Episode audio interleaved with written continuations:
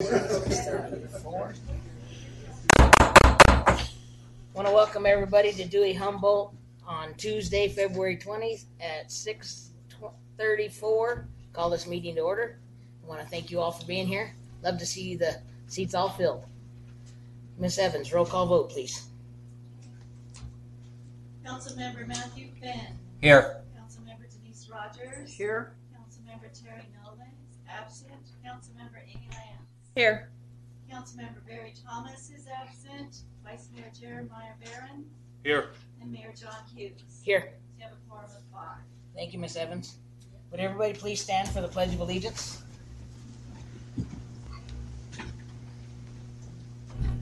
I pledge allegiance to the flag of the United States of America and to the republic for which it stands, one nation, under God, indivisible, with liberty and justice for all. You may be seated. If you'd like to stand for the invocation, you may do so. Come on, Sue.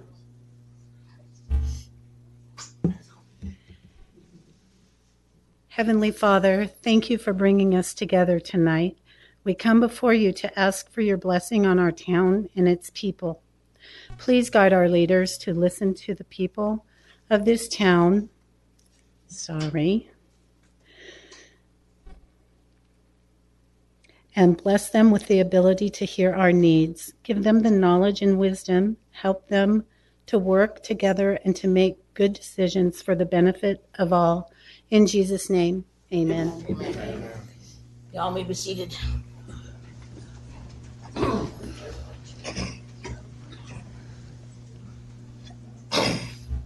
Item five A, council announcements about outside meetings and committees. Yes, Miss Lance. Um, we had our St. Mary's Food Bank distribution this last Thursday, and we served uh, 90 households and 245 individuals, and it went really well. And thank you guys all who helped out and and who came via boxes. Mr. Barron. Uh, I just wanted to give everybody an invitation to the Dewey Humble Days that are coming up on April 13th, right here on Main Street. We have uh, lots of booth vendors signed up, food, crafts, fair, all sorts of stuff. So it should be a fun event for the family. So if you uh, don't have it on your calendar, please put it on there and please show up and support. So What time you. is it? Oh, um, 11 to 3, Thank you. uh, April 13th. All right. Anybody else? Okay, seeing none, we will move on to item six, public comment on non-agendized items. The council wishes to hear from the citizens at each meeting. Individuals may address the council on any issue within its jurisdiction. Council members are forbidden by Arizona open meeting law from answering your questions, discussing issues raised, or taking legal actions on matters raised during public comment. A three-minute per speaker limit shall be imposed. Everyone should read the notation on the agenda, which more fully explains the town's procedural rules. All right, who's first? Oh, All right, okay, come on up.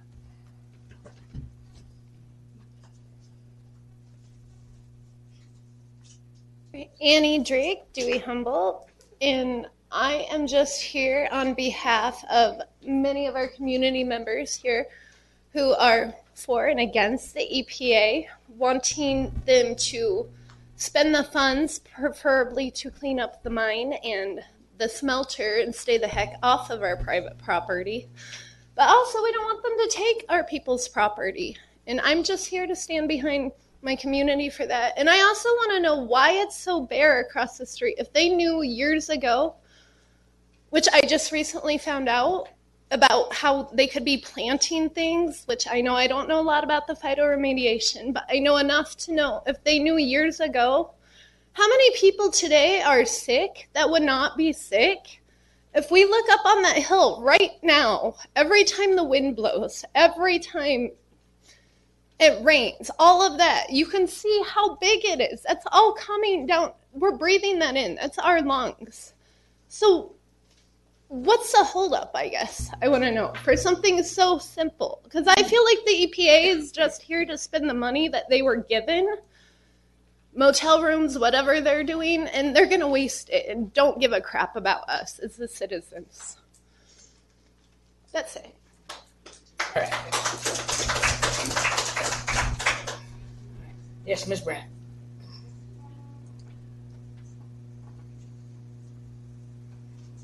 I second what Annie said, Sue Brandt Humboldt. It's despicable that this has been going on so long.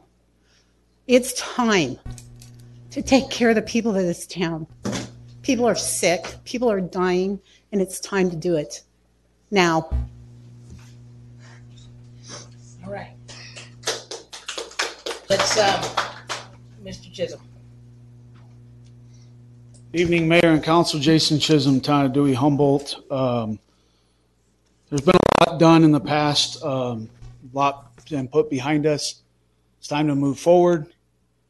We've all said things that we shouldn't say to other people. We've all done things that we shouldn't do to other people. But you know what? Each and every one of us are in this room tonight to say something, to show something. Um, with that being said, you know, I myself I want to apologize for anything I've done to hurt anybody, anything I've said to hurt anybody, and move forward with that. Um, there's change coming. There is change coming to this town. Whether it's with the EPA, whether it's with the cleanup site, whether it's with the council, whether it's with mayor, I don't know. But there's change in the world right now, and there's change coming to this town. So, um, want to leave off on that, but uh, there was a, pub, a post published on Facebook. Um, I took the time to actually screenshot it and print it off. Um, I want to read something out of here under the summary and the findings that 5.7% of Dewey Humboldt, Dewey, uh, correction, Dewey Humboldt comprises of only 5.7% of all lung, bronchus, and bladder cancer cases. Of those patients, how many of them are Vietnam veterans that came back from Agent Orange exposure that causes bladder cancer, causes lung disorder? Desert Storm veterans, myself included. I have asthma from the war. Okay? My asthma was directly attributed to the weapons of mass destruction that we cleaned up, the dust, the burn pit exposure, everything else. So I have asthma. I never had asthma a day in my life. Never had a problem breathing a day in my life until I came back from the war. We have veteran family members in here. I I am looking forward to this presentation tonight, but I want to thank Ashley Preston for putting that stuff on Facebook. It was very informative. I read it in its entirety fact, I even went and I dug and I have actually the health consultation from ADHS from 2009, 13, and 17. So thank you for your time. I looking forward to this information being given to us tonight. Thank you on, ma'am.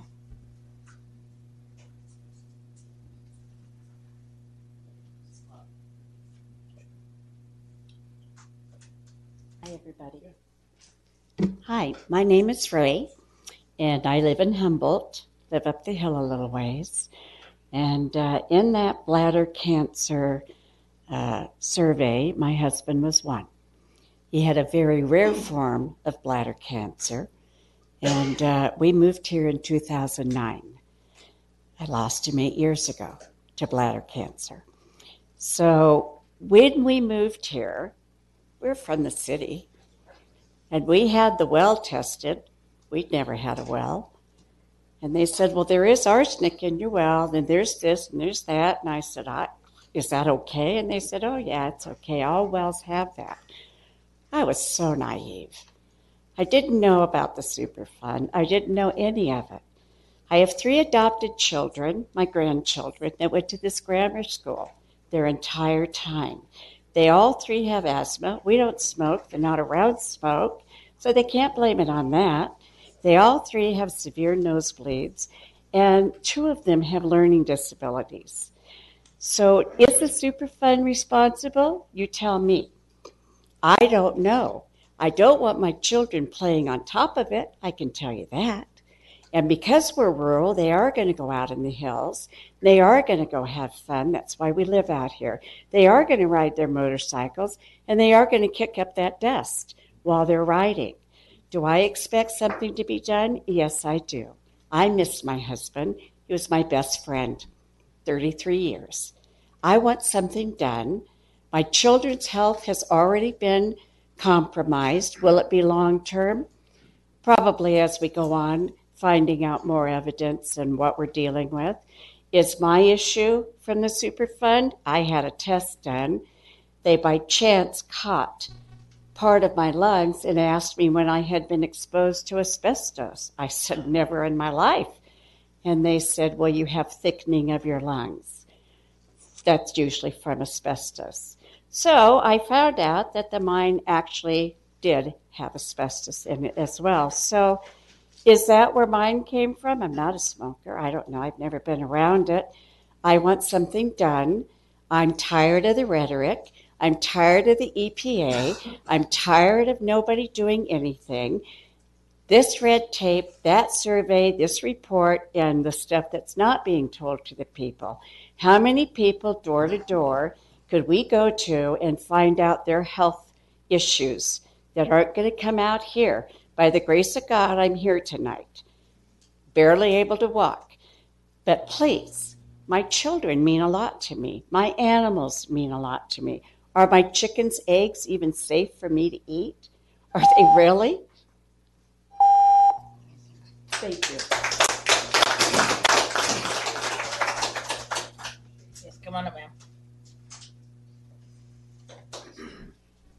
Hi, my name is Rebecca Durno, uh, Dewey Humboldt.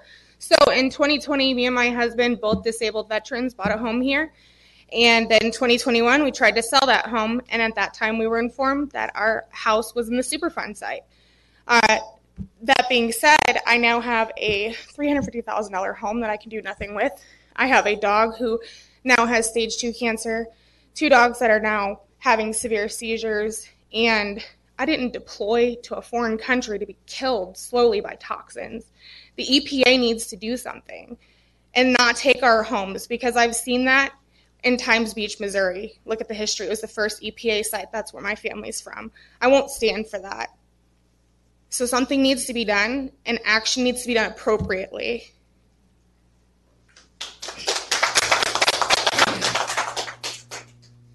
Come on up, Ms. Clough.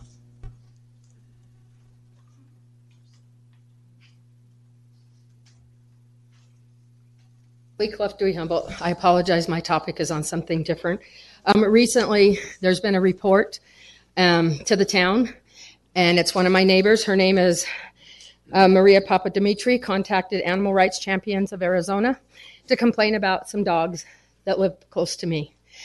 And I would like to read a few of the statements that I have received from council members on this um, on the committee on or on the council. So on February 10th at 10:42, um, Terry from Animal Rights Champion said, "I have spent weeks trying to get help for these dogs. A neighbor has spent years and was retaliated by animal control." And then at um, 10:48, so that I believe is six minutes later, um, Councilmember Thomas decided to send an email to her. You need to call the Yavapai County Sheriff Department. The Attorney General is not going to do anything, but the Sheriff's Department will do it. And then at 1051, Terry sent back, that was the woman who did the video making the statement about the Attorney General. The Yavapai County Attorney told her it was she was unhappy um, to take with their actions to call them. And that's why that was the video. So the video is of a neighbor that has nothing to do with this neighbor that has the dogs feeding it through a four inch slat and feeding it what she chooses to. Then at 11:18, so we're talking 27 minutes later, Councilmember Thomas says This is why people need to not vote for Lynn Collins for town council. If she had her way, people would be allowed to have massive animals, amounts of animals on their property. Can you imagine if this person and others like them were allowed to have as many as 50 turkeys per acre and large amounts of other animals, including dogs, cats, rabbits, pigs, horses, etc.? The list is too long to write. It would be animal, con- animal cruelty on such a large scale that it would dwarf any other that has been found. A no vote for Lynn Collins and others like her will pre- prevent that behavior from happening in our community. I think that is so disrespectful for a council person to be contacting animals' rights. My personal opinion. Um, a few minutes later, about nine minutes later, please let me know if things don't change soon for these dogs. Private message me, please. That is Barry Thomas to um, Terry. The next one was just a few minutes, three minutes later. I don't know what the town council can do as far as this goes, but I will be looking into it immediately. Councilmember Thomas, they live two doors down from me. I have been there. The animals have plenty of food and water. They have a huge, not a doghouse, a huge room they can go into. Those pictures are just what she can see. And Animal Rights told me to get on a large ladder and take a picture, a better picture. This is ridiculous. So I hope our council fights.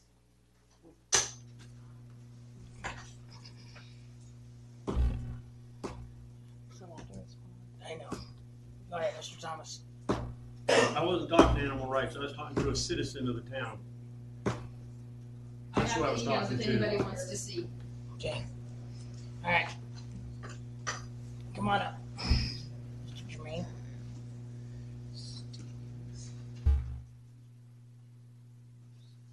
Hi, Steve Germain, Dewey Humboldt. You know, as long as we vote for Democrats, we're always going to have deep state problems. The EPA is deep state. Come on, wake up. Get rid of the Democrat Party. Losers are losers. They're going to make us lose. So vote Republican. That's all we got. Vote for Donald Trump. Let's get out of this mess. And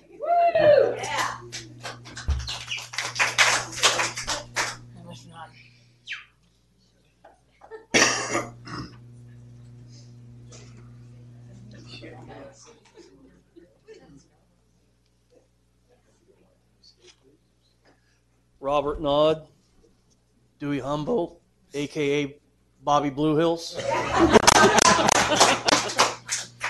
I just want to get some enlightenment. Um, has there anything been addressed with these water filters at the school? I've been letting calls in and haven't really received much. My son goes there every day and he drank that water. So I am beyond upset, more than I was with the park when there were results here or a report or whatever you want to call it. Don't care how you spin it and nothing was done then. Now to find out it's been five years with filters, I don't know if you guys have anything or say or over it being a town council and that being a school district, but the EPA should have known about this also. And they drug their feet, and currently, from what I understand, those filters are still dirty. So now I'm going ahead and bringing my son bottled water into school. He's a five year old. He shouldn't have to put up with this. He shouldn't have to deal with this. This is for us. So kicking the can, dragging your feet, being lazy, being bureaucrats, being federal, don't care. I just wanted to bring it to your attention, and see if someone can get some answers with this with the water filters. Because that, or do we start charging the school and bringing bottled water in for the kids? It's not their fault that this happened. Yet that's our only place for education for them here locally.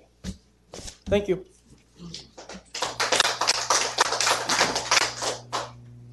Collins.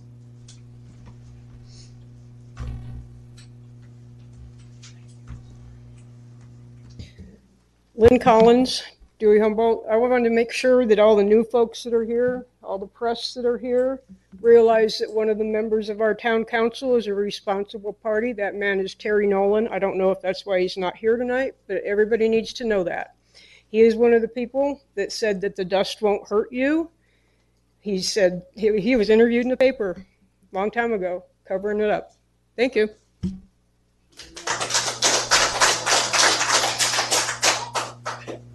Anybody else? Come on up. Miss Miss Brooks.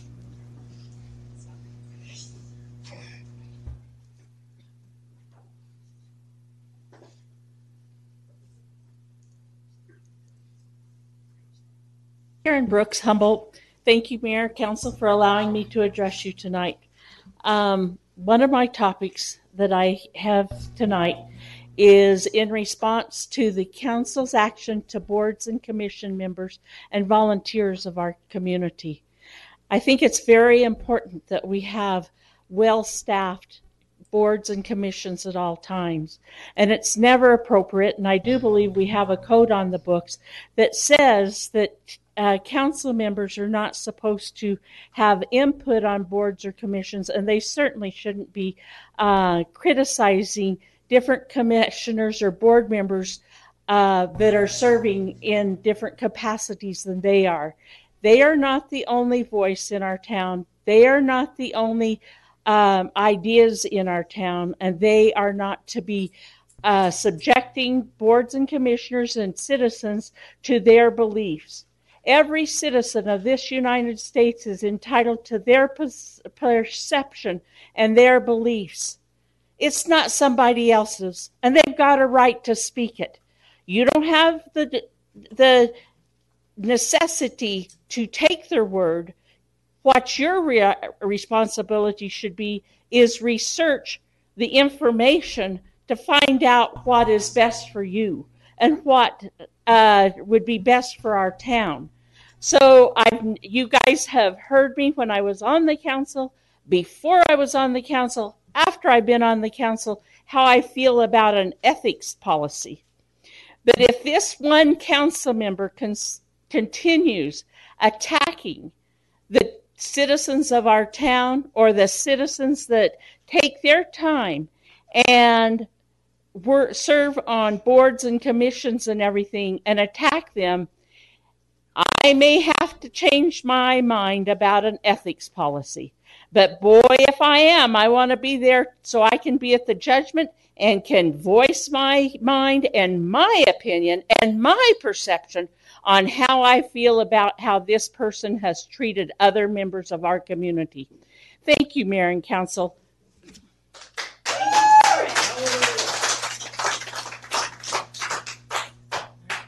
Anybody else? Yes, come up. Thank you. My name is Mike Long. I'm currently the Assistant Director for Dewey Humboldt Firewise. And I want to thank, Dewey Humboldt Firewise wants to thank the citizens, the mayor, and all the council members for the continued support you've given us over the years. I would like to request that if it meets proper legal requirements, a link to the Dewey Humboldt Firewise website be included on the Dewey Town homepage under outside agencies. Thank you very much.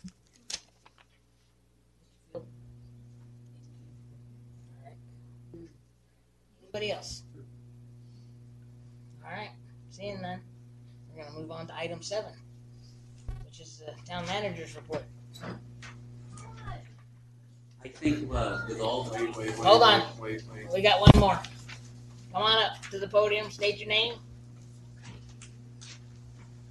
Hi, my name is Claudia. I'm Dewey Humboldt. My kid also, I was listening to, I believe it's Robert, about the kids. They, um, we would like to know about the water. Um, my kid is only six years old and he forgets his water most of the time.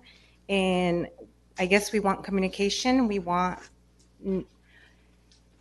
My kid barely told me that his teacher just. Um, I asked him if you need to drink water, what do you do? He's like, I guess they they have to wait until the end of the day because they don't have water bottles. They don't provide none of that. So we are very concerned that they're not, the teachers are not communicating this to us. And I think that's it. Just we want communication. Let the kid parents know. Thank you.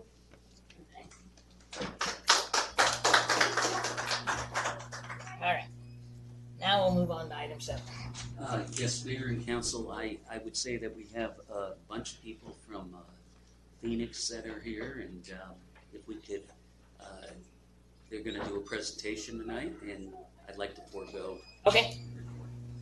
No problem. So we'll move on to item eight, consent agenda. Motion to approve the minutes of July eighteenth, twenty twenty-three regular meeting. Council? I'll second. Motion been made by Ms. Rogers, seconded by Ms. Lance. Any discussion on the motion? Okay, seeing none. Uh, Ms. Evans, roll call vote, please. Councilmember Finn. Consent agenda. Oh, yes. Councilmember Rogers. Yes. Councilmember Lance. Yes. Councilmember Thomas. Yes. Vice Mayor Barron. Yes. Mayor Hughes. Yes. And Dr. Thomas. Thank, thank you, Ms. Evans. Okay, moving on to item nine, general business. Nine A, presentation by Arizona Department of Health Services and the Yavapai County Health Department relating to the Iron King Mine and Humboldt Smelter Superfund site on a summary of three health consult- consultations previously performed in Dewey Humboldt by these agencies on the effects and the contaminations through the air, water, and soil. Mayor, if I Yes, can Mr. have uh, Field. Mr. Hamala introduce. Okay, perfect. Thank you, Mayor and Council. Um, Tonight, we're pleased to have present representatives of the Arizona Department of Health Services and Yavapai County Community Health Services. After my brief introductory remarks, they will make presentations totaling about uh, an hour in time. Their presentations will address potential public health risks arising from exposure to waste generated by historic operations of the Iron King Mine and Humboldt Smelter. Before introducing our guests, I'd like to explain why the Town Manager's Environmental Advisory Committee recommended that you invite DHS here and Yavapai County here, and what we hope will be achieved by their being here tonight. As a reminder to you, uh, the Environmental Advisory Committee has previously proposed to you, and you, the Town Council, have previously approved, a strategy for managing EPA's Superfund project here. And that strategy, simply stated, consists of two things. Uh, First, encourage EPA to pursue to completion its investigation and cleanup activities as thoroughly and expeditiously as possible, and then, when they are done, to leave as promptly and effectively as possible. And second, develop and implement property reuses that are compatible with EPA's remedial actions, and then adopt and enforce institutional control ordinances that reinforce and protect the integrity of EPA's remedial actions, both at the Iron King Mine and Humboldt smelter sites and in residential soils throughout the town. The underlying premise of the entire strategy has been to protect public health in Dewey Humboldt against potential harm arising from continuing and future exposure to Iron King Mine and Humboldt smelter waste. In the environmental context, all public health protection is centered in and focused on controlling human exposure to environmental contaminants that pose potential harm to humans. So, encouraging EPA to pursue to completion its investigation and cleanup activities as thoroughly and expeditiously as possible is about controlling and minimizing continuing and future exposures and developing and implementing property reuses compatible with EPA's remedial actions and then adopting and enforcing institutional control ordinances that reinforce and protect the integrity of EPA's actions is also all about controlling and minimizing future exposures. It's all about really protection of human health.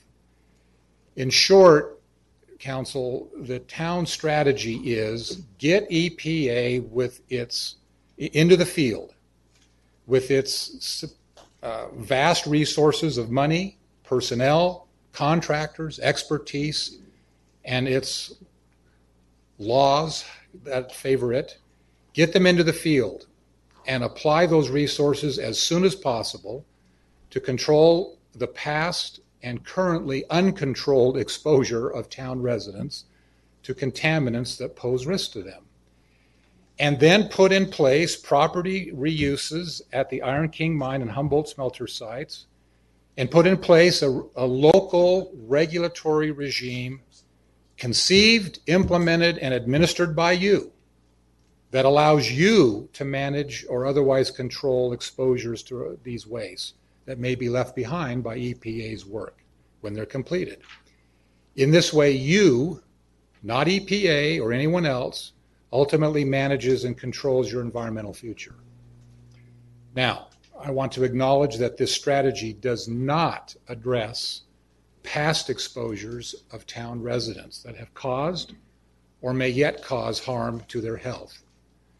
A lot has been said and will yet be said about the past 15 years of insufficient action to control the exposure of town residents to these wastes.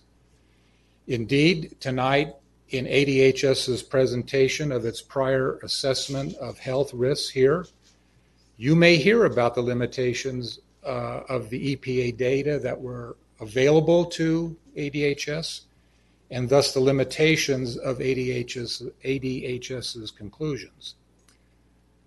Um, I don't live here, but I'm deeply sympathetic to the continuing concerns I hear about the past 15 years of inaction and delay on EPA's part in getting the town cleaned up.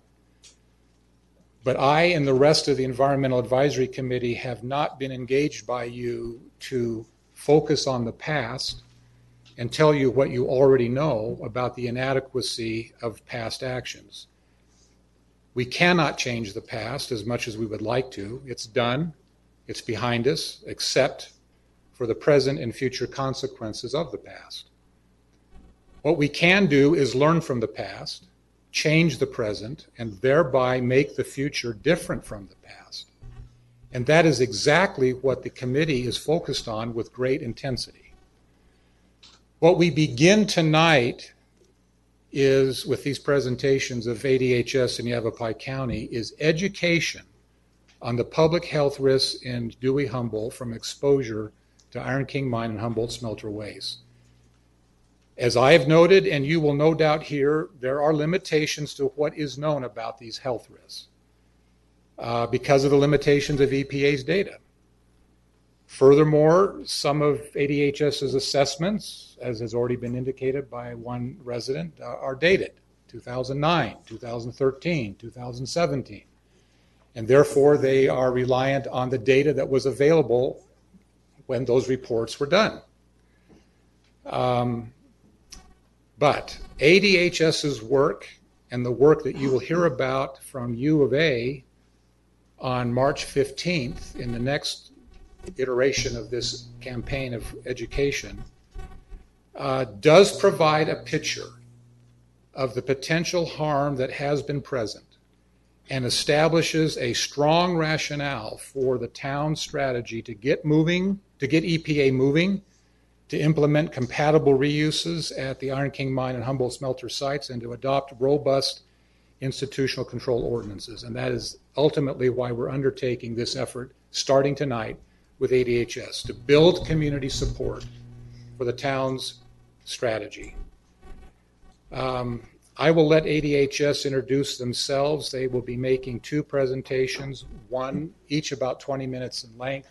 One will focus on the health consultations that copies of which I understand were sent to you. The next presentation, also about 20 minutes in length, will be on the cancer report that the cancer registry folks at ADHS uh, did in 2023. Um, I think it might be wise, subject to your uh, correction of me, that we then have Yavapai County uh, make its presentation, which I understand will be about 15 minutes, and that questions from you then be reserved for when all three of them have con- concluded. Otherwise, we might not get to Yavapai County and uh, want to make sure that they have their time. So with that, uh, ADHS, you may come forward and do what you plan to do. Yes, Ms. Brooks. I've heard the people outside cannot hear, and I was wondering if the speaker was turned up completely. Unless we can bring him in. It's all the way up now. Not that one. That one should be all the way up. Is there anybody outside? Can you hear us? Test, test, test. All right, we can hear again. Thank you.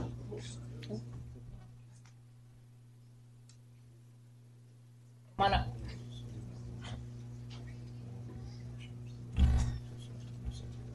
Hello, everyone. Um, my name is Dana Doyle. I'm the Arizona Cancer Registry epidemiologist, and I am here to go over the cancer analysis report that was released in uh, March 2023. Could you speak up, please? Yes. This, here, let's let's give you this mic. Yeah, it should be the one titled Arizona Cancer Registry. This one? Uh, no, it should be another PDF. Yes, that one. Look that one. And should I just say next to go to the next slide? All right. I'll repeat myself. Um, so yeah, I'm Dana Doyle. I'm the Arizona Cancer Registry epidemiologist, and I'm here to go over the cancer analysis report that was released in March 2023 for Dewey Humboldt. Uh, next.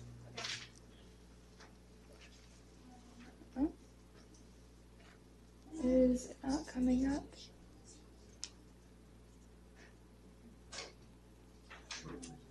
It's a PDF. Yeah. Oh, if you could just scroll down, maybe that will work. I tried scrolling down. Oh. There's nothing there. Oh. Oh, okay. What? You know what? Yeah, I have the flash drive. Hang on. Yeah. It's, um. Is this it? Um, that's the report itself. Okay. I do have the flash drive if you would like. Well, I saved it over here, so, um, it's not that one. No, You see it on there listed? um, I can't fully see your screen. Um, no. it's The water one. This one? It should be that one. That one, okay. Yeah, if we can s- just, yes, there we go. Okay, I promise I prepared. All right, so yes, I just want to, if we could go back one slide, please. One and forward one. All right.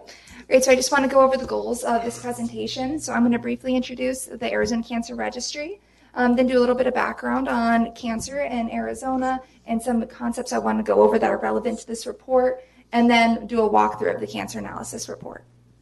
Uh, perfect. So, uh, what is the Arizona Cancer Registry? Uh, we are located within the Arizona Department of Health Services in Phoenix, Arizona. And we are a population based system that collects information on people diagnosed with cancer in Arizona. And we are responsible for reporting on the cancer burden for the overall state and our counties. And then we do things like this or we share it back with our communities. And we are also involved in a lot of research for data requests. We share our data um, as much as we can to make sure that we're using it in meaningful ways. Um, we are involved uh, with multiple requests a month to share it with researchers who have gone through appropriate approval processes um, to do evidence based interventions for cancer treatment and early detection of cancer. Um, and where do we get our cases? We get them from hospitals, uh, freestanding clinics, physicians, pathology laboratories, and from death certificates and data exchanges. All right, next. Right, and just to go over some cancer background information, um, just the purpose of the slide is just really talk about that cancer is unfortunately very common. Um, the image on the left of the slide um, that is taken from one of our annual infographics that you can see on our website. We do try to break them down by most common cancer sites, and we also do have a publicly available data dashboard. Um, but this is just going to go, you'll see the average uh, number of cancer cases that we see per year, around 34,000 cases and about 382 cases per 100,000 people in Arizona. And then also, just going on to how common cancer is, we do see more than 100 different types of cancer. Um, so there are rare forms of cancer, but cancer itself is not rare. And then majority of uh, the cancers that we do see, the most common ones for 2016 to 2020, have been female breast, prostate, lung and bronchus, colorectal, and melanoma. And overall for Arizona, they, we do have a lower overall incidence rate for cancer compared to the United States at 377 cases per 100,000 people, um, compared to the national rate at 442 cases per 100,000 people. And just put this out, um, the American Cancer Society estimated that 42 out of every 100 men and 40 out of one every 100 women will develop cancer in their lifetime, and one out of five deaths in the United States is due to cancer. But luckily, um, majority of cancers are preventable through lifestyle changes and behavior modification.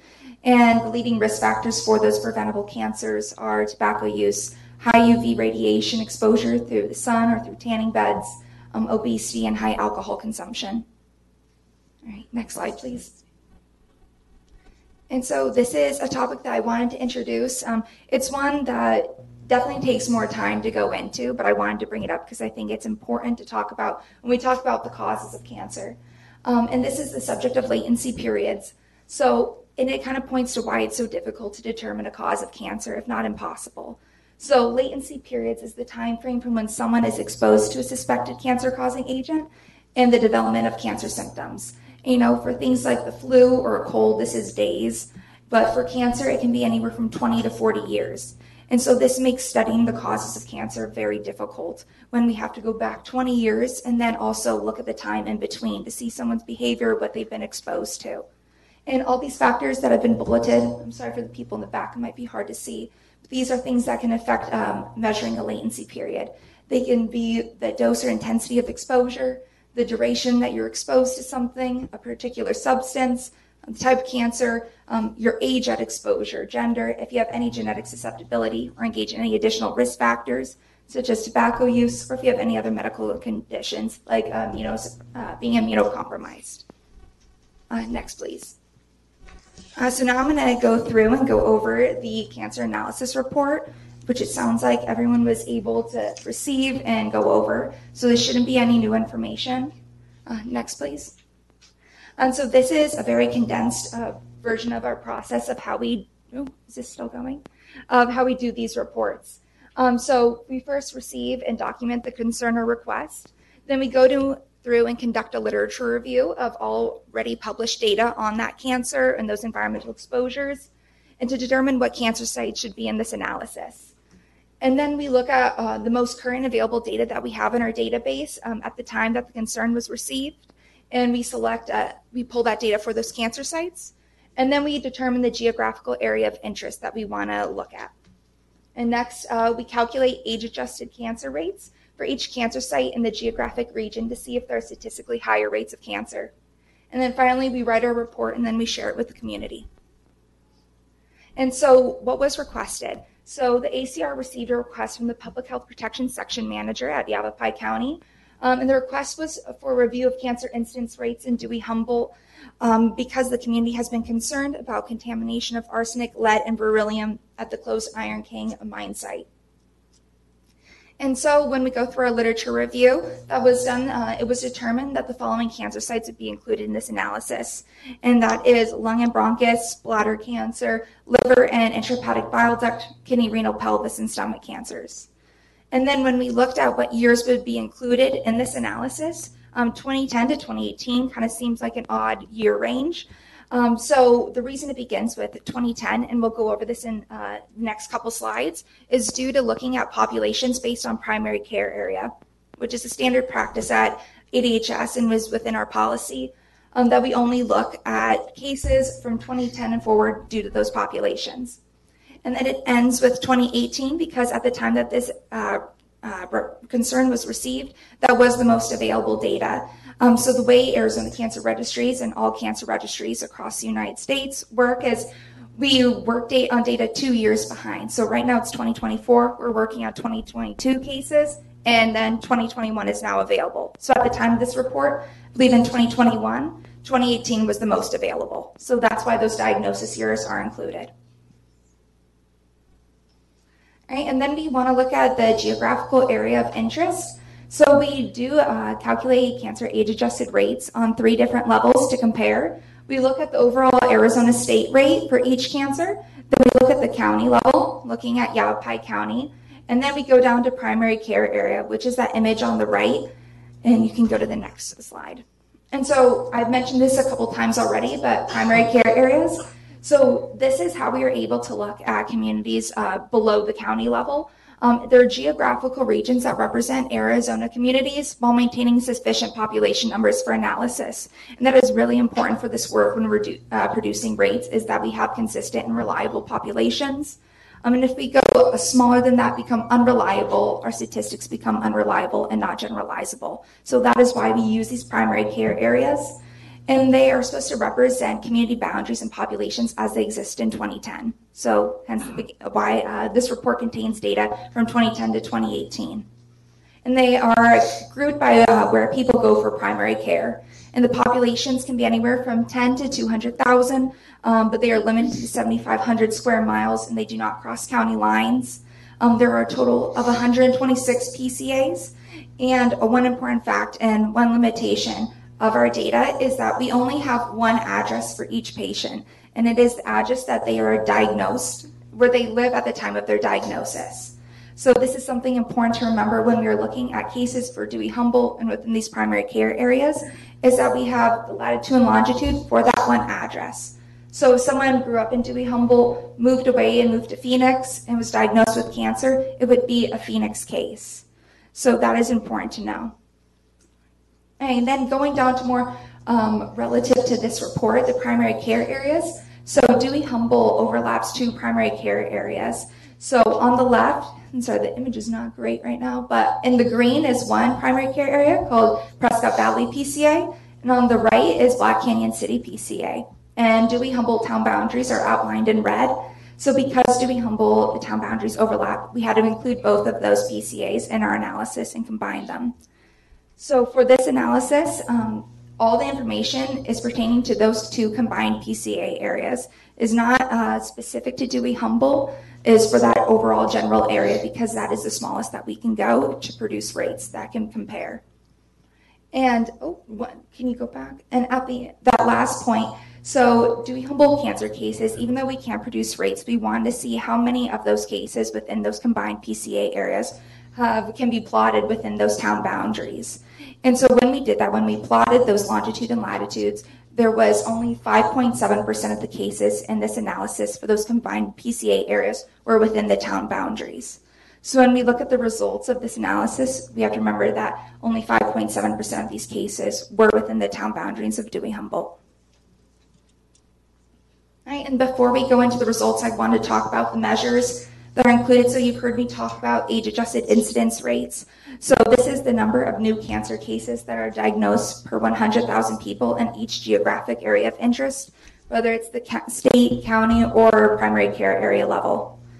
And with 95% confidence intervals, this is another one of those topics, kind of like latency period, that deserves more time, but I'm just going to try to hopefully give an example. So it's a statistical measure that tells us how precise our cancer rate is. Um, with a 95% confidence interval, which is the standard, um, we have a 95% chance of being correct that our rate would fall within that range of values um, if we repeated this analysis with the same data multiple times, and a 5% chance of being wrong. And so that example down below hopefully helps in kind of put that into a different um, perspective that if we want to figure out the average height of women in the United States, assume someone tells you that a 95% confidence interval is between 5'2 and 5'7. That means if we random, randomly select one woman from the crowd, there's a 95% chance that she'll be between 5'2 and 5'7. All right, so then for these results, so I'm going to go through this, and if you, if people can read the text on the right of the slide. Um, so how we determine if something is statistically higher is we calculate those 95% confidence intervals for those primary care areas, and this is taken straight from the report. So we can see that for the primary care areas, there's those bounds, and we want to see if the lowest end of the confidence interval is higher than the county or state rate. And if so, then it'd be statistically higher. But inversely, if the state or county rate falls within the 95% confidence interval uh, for the PCA area, then it would be not statistically higher. So if you want to go to the next slide, please. So when we do this and we compare them across the board, um, we can see that for the Prescott Valley and Black Canyon City PCAs combined, it was, there were statistically higher rates for lung and bronchus cancer compared to the Arizona and Yavapai County rate. And then when looking at the Prescott Valley and Black Canyon City PCA rate, there were statistically higher uh, rates for bladder cancer compared to the Arizona rate, but not the county rate. And for kidney cancer, lung and bronch, uh, sorry, kidney cancer, liver and intrahepatic bile duct, and stomach cancers, we did not find that they were statistically higher when compared to the state and county rate. All right, so you've heard of limitations, and this slide can be a little repetitive, but there are a lot of limitations with our data when we are looking at these cancer concerns. Um, the first is determining the time period when the unusual pattern started, and that kind of goes to latency period of being able to go back that far to determine when did this begin. Um, we do have those limitations for, for producing those rates. And then defining the geographical area focus, um, the fact that we can't look at Dewey Humboldt specifically, but we have to go a step higher into our primary care areas. Um, and there is just a lack of data in general on cancer latency periods because they are so hard to measure. And to look at each uh, exposure and each cancer site over that period of time would be extremely difficult. And then um, the ACR, kind of two points go together at the end that within our data, we do not have um, data on environmental exposures, any data on heavy metal exposures as well. Um, that is not something that we have in our database or that we collect or that cancer registries in general collect. So that's why with our data, we are limited in what we can look at. We don't have patient address history. We don't have information on occupational exposures or environmental exposures or all the lifestyle factors that can contribute to someone's cancer risk such as diet, tobacco use, exercise, and alcohol consumption. So, in general, based on how we do our process, the results, and what our limitations are, um, we did find that there were elevated rates for lung and bronchus and bladder cancer within the Yavapai, sorry, within Prescott Valley and Black Canyon City PCAs compared to the Yavapai County and state rate. But since Dewey Humboldt only comprises 5.7% of those cases, it does make it difficult to contribute those higher rates specifically to Dewey Humboldt. And so, with the Arizona Department of Health Services, we're not able to reach any conclusions regarding the presence of the heavy metals and an elevated cancer risk because it is not possible to determine a cause with our data. And so, thank you. Um, thank you for inviting us here and for letting me speak. And I hope this was helpful to interpreting the report. Thank you. Where we should get this too. Thank you. Dan, can you put that across so it can pick up that or not? Will it reach? So unhook it from the phone because it's kind of pushed back by the phone. Is that going to help at all? I set a chair. Hey, Dan, what if we set a chair right here and just put it on the chair? Thank you. Then who's up next? Batter up.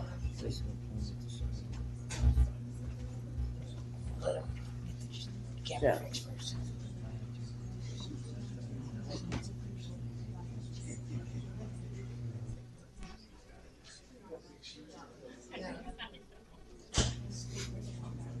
Like your dad.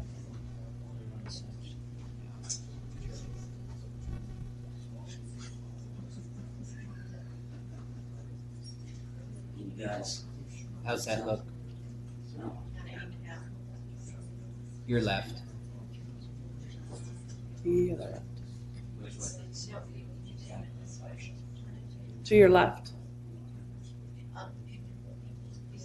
Slow Where down. are you looking? Slow down. Just set it down and and turn it uh, counterclockwise a little bit. Clockwise. Oh, wait, there it is, but it's not, it's not, you can't get it any closer. Yeah.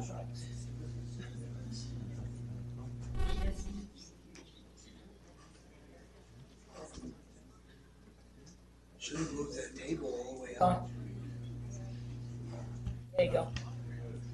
is that working? I think it's there, I don't know if they can see it or not. Can you see it though in your screen?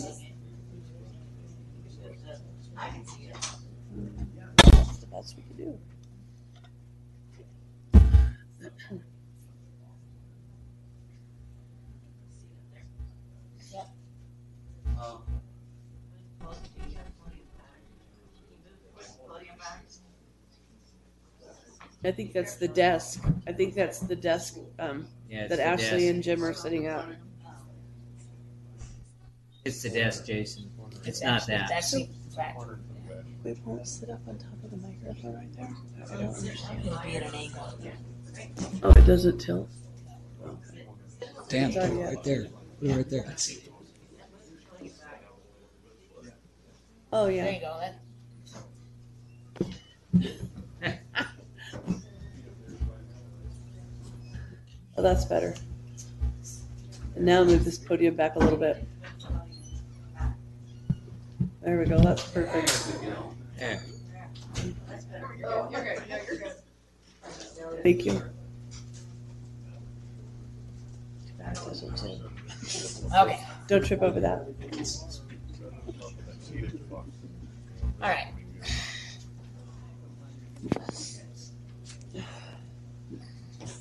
It's the um, previous.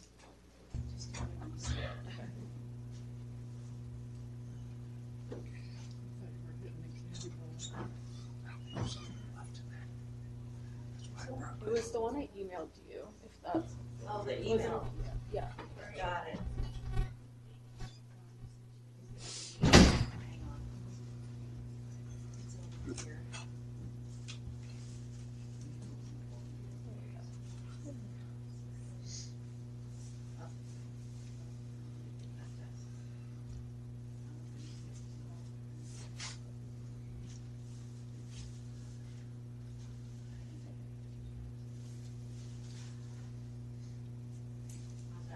Wonderful. Thank you. Good evening, Mayor Hughes, Vice Mayor Barron, and members of the council. My name is Maya Davis, and I'm the Environmental Toxicology Program Manager at ADHS. And today I will be discussing um, our program and ADHS's history um, in our past activities in the Dewey Humboldt area. Next slide, please. So today I'll be covering an overview of our program and our work here in the area, and then move into a general overview of what a health consultation is, as well as our past three health consultations. Um, and finally, I will end with an overview of some resources available to those here in the community and where we might go from here. Next slide, please. Yeah, sorry. Okay, so a general overview of our environmental toxicology program. We are funded through a cooperative agreement with the United States um, Department of Health and Human Services, their Agency for Toxic Substances and Disease Registry, which is a mouthful, and here from here on out I will um, refer to as ATSDR. We were originally funded back in the 1990s, um, and we're funded through 2017 when we decided to not reapply for funding.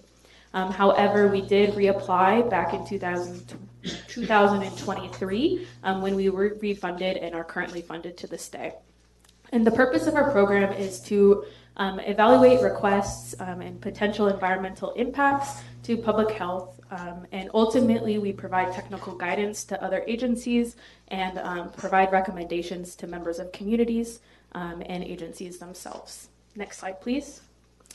Um, and so our program has a, a history in this area. Um, so between 2009 and 2017, ATSDR and ADHS did investigate three different ways that people in the community may be in, exposed to harmful chemical, chemicals in the area. Um, and so these include breathing in air um, outdoors, drinking water from both private groundwater wells and from the Humboldt water system, and lastly, swallowing soil or indoor dust um, accidentally. And we did end up writing three reports along with ATSDR, um, and these are called health consultations. Next slide, please. So, what is, yep, thank you. What is a health consultation? Um, so, we use available environmental data um, to answer a very specific question that's asked. Um, and so this includes identifying how people living in the area may be exposed to hazardous substances from the environment, assessing those exposures to chemicals and determining if the exposures could be potentially harmful to individuals in the community. And ultimately, our goal is to make recommendations to agencies, stakeholders, and residents to protect the community's health. Next slide, please. So here is a um, overview of the health consultation process itself, and this is a pretty extensive process and can take anywhere from a few months to over a year, depending on what's going into the particular um, evaluation. So how we begin is we um, work with community members or those that are um, really familiar with the area, and we also look to gather available air, av- available data um, that may be collected by other agencies such as ADEQ or the EPA. And once we receive all that information and concerns, the toxicologist um, reviews that data and further analyzes it. And this begins by identifying chemicals of concern. Um, and so this is determining contaminants that might be a concern based on the contamination that's seen in the data, as well as if there are particular, particular contaminants that are of community concern. And from there, we look at those um, ch- chemicals of concern and evaluate potential exposure pathways. And so this is asking questions like who is exposed and how are they exposed? Are they breathing in air? Are they eating food that might be contaminated?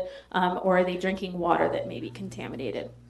And from there, the toxicologist evaluates the level of exposure. And so this is looking particularly at what amount of that chemical can actually get into one's body um, if they're eating, drinking, or breathing it. And then they look at how often individuals may be exposed and how long they were exposed for. And this um, is generally um, compared to comparison values, which are values that are set um, for particular chemicals and per- particular um, exposure pathways. So, are they eating it, drinking it, breathing it? Um, and they're very conservative numbers. So, they take into account individuals in the community that might be particularly sensitive, like children, um, or those with other health conditions. And so, from here, the team oh, can you go back, please? Thank you. Um, the team makes a health conclusion, which generally is is there a potential public health hazard? Is there no apparent public health hazard? Or is it unknown because we did not have proper information to make a call? And this all ends up going into a finalized health consultation report, the ones like you have all seen, and we distribute that back to communities and other agencies. Um, and this includes recommendations and public health actions um, to help reduce community exposure. Next slide, please. So now I'm going to go into a general overview of the three past health consultations. So to begin, the first one was published in March of 2009 and focused on soil and groundwater in the area. Next slide, please. And so there have been resident concerns regarding tailings from the Iron King mine and Humboldt smelter, as well as the ability for the body to absorb arsenic um, from the area and environment.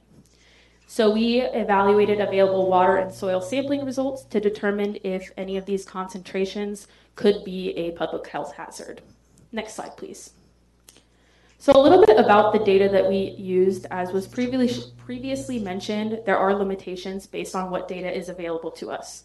So the data we used were from a initial study as well as sampling done by the EPA um, between 2004 and 2006. And you can see there the number of wells that were sampled, both in the vicinity of the Ironite facility and general groundwater samples. Next slide, please. And then looking at soil data, um, so you can see there were quite a few samples taken throughout different locations, ranging from on site sampling results, the school, and different private residences, both near the mine and the smelter. And these data were collected between 2002 and 2005. Next slide, please. And so the conclusions that were made um, from our evaluation of the data um, were that of the groundwater samples, uh, two of the 32 wells that were sampled, um, there were found to be high arsenic levels. And so the health evaluation made based on this was that residents who were using the affected well water from those two wells for drinking and or cooking over a long period of time may experience negative health effects. And it's important to remember that even if this public health hazard is identified, it doesn't necessarily mean that people will experience negative health effects. As for the soil, um, there was one sample of the 58 samples evaluated that found high lead levels, and this was from a residence nearby the Humboldt smelter. And of all the other samples taken, there were no other soil metal concentrations um, at any of the residents that posed an apparent public health hazard. And so ADHS concluded that they did not expect to see acute, so one time or short exposure or chronic, chronic adverse effects among those that were exposed in this way. Um, and there was also determined to be no significant increase in cancer to those that were um, exposed to those particular soil. Next slide, please. So the general recommendations made for this first health consultation um, were for owners of wells to, that had high arsenic to install a treatment system that effectively removed the arsenic. Um, for all private well owners to test their well water due to the recommended um, testing schedule. For everyone to encourage children to wash their hands after they're playing outdoors, as well as parents who sp- suspect pica behavior, which is children eating anything other than food, um, such as dirt or grass, more than a usual child you'd expect to do, um, to contact ADHS or their physician to discuss if their child needs a blood lead test. Next slide, please. So now moving into the second consultation, which was published in 2013 and focused on outdoor air or ambient air. Next slide. So there were also resident concerns about heavy metals in outdoor air, particularly during high wind events. So we used EPA air sampling results to see if the airborne contaminants were at a level that was harmful to human health. So the data here um, were set up, EPA set up three different areas for sampling stations. Can you go three ahead, please? The Iron King Mine, the town of Dewey Humboldt, and the Humboldt Smelter. And so this is how the data was um, categorized. And each of these samples were analyzed for the total amount of dust collected, um, particulate matter of 10 micrometers or less in diameters, um, which is referred to as PM10, which is generally the um, the diameter in which we're able to inhale um, particles, as well as 13 different metals that were um, analyzed in the dust. Next slide, please. So here you can see the three different study areas on the left, the mine, the smelter, and in town. And then going horizontally, you can see short-term exposure. So that's PM10 over anywhere from um, an hour to 24-hour period long-term exposure, which because there was no PM 2.5 data at the time, ADHS did use estimation methods to determine the estimated PM 2.5 concentration. And lastly, um, hev- heavy metal exposure. So you can see for the mine and the in-town um, areas, there were no expected harm to human health. Um, however, for the Humboldt smelter, there was a potential public health risk during high wind events. Next slide, please. So, based on this information, um, ADHS did make a variety of recommendations, particularly for ADEQ. Um, so, this included continuing or starting to sample for PM 2.5 in future events, um, issuing warnings on days that had hazardous or potentially hazardous air pollution and sharing those with local media, and then residents to therefore take proper precautions based on those warnings. Then they also um, recommended that they develop, implement, or enforce effective air pollution and dust control measures. And lastly, set up fences uh, in the mine or smelter areas to restrict public access. Next slide, please. Okay, going into our last consultation um, published in 2017 on water. Next slide, please. So there were um, concerns about heavy metals, as I previously mentioned, on air, water, and soil. Um, and so for this consultation, we evaluated the risks um, based on groundwater samples collected by EPA and public drinking water samples collected by ADEQ. Next slide, please. Um, so you can see here on the left the different areas and the different types of wells that um, were evaluated. And the ADEQ public water drink public drinking water was collected directly from the water treatment plant after it was processed, but before customers received it. Next slide, please. So you can see here ADHS um, separated the data into before 2015 and after 2015. Um, and this is because the Humboldt Public Water System did install an arsenic treatment system um, with approval by ADEQ in 2015. So at the time, the water was meeting the arsenic standard and was in compliance with ADEQ. However, prior to 2015, you can see that there was a health concern for both adults and children due to high levels of arsenic being found in six of the eight samples. Next slide, please. And here's for the groundwater samples. So you can see there were 53 total wells tested, and along the left hand side, you can see the different contaminants that were looked at. And on the right hand side, you can see possible health concerns that go along with those contaminants. So we see that there is a general um, health risk due to arsenic um, for both cancerous effects as well as non cancerous effects, generally being um, hyperpigmentation of the skin. Then you can see that there were concerns for children um, due to lead, magnesium, manganese, and nitrate as nitrogen. Um, and these were in between one or two wells, depending on um, which contaminant was tested for. Um, and then lastly, sulfate. Um, there were concerns in two of the wells for adults and children, um, and this was generally laxative effects or diarrhea. Next slide, please. So the consultation recommendations based on these findings were that um, there be a treatment system that effectively removes arsenic for any groundwater wells that tested high for arsenic. Um, that parents of children in the area contact their physician to discuss whether their children needs a blood lead test, and that all residents in the area continue to attend meetings and public education activities to learn more about how to minimize exposure to these contaminants. Next slide, please.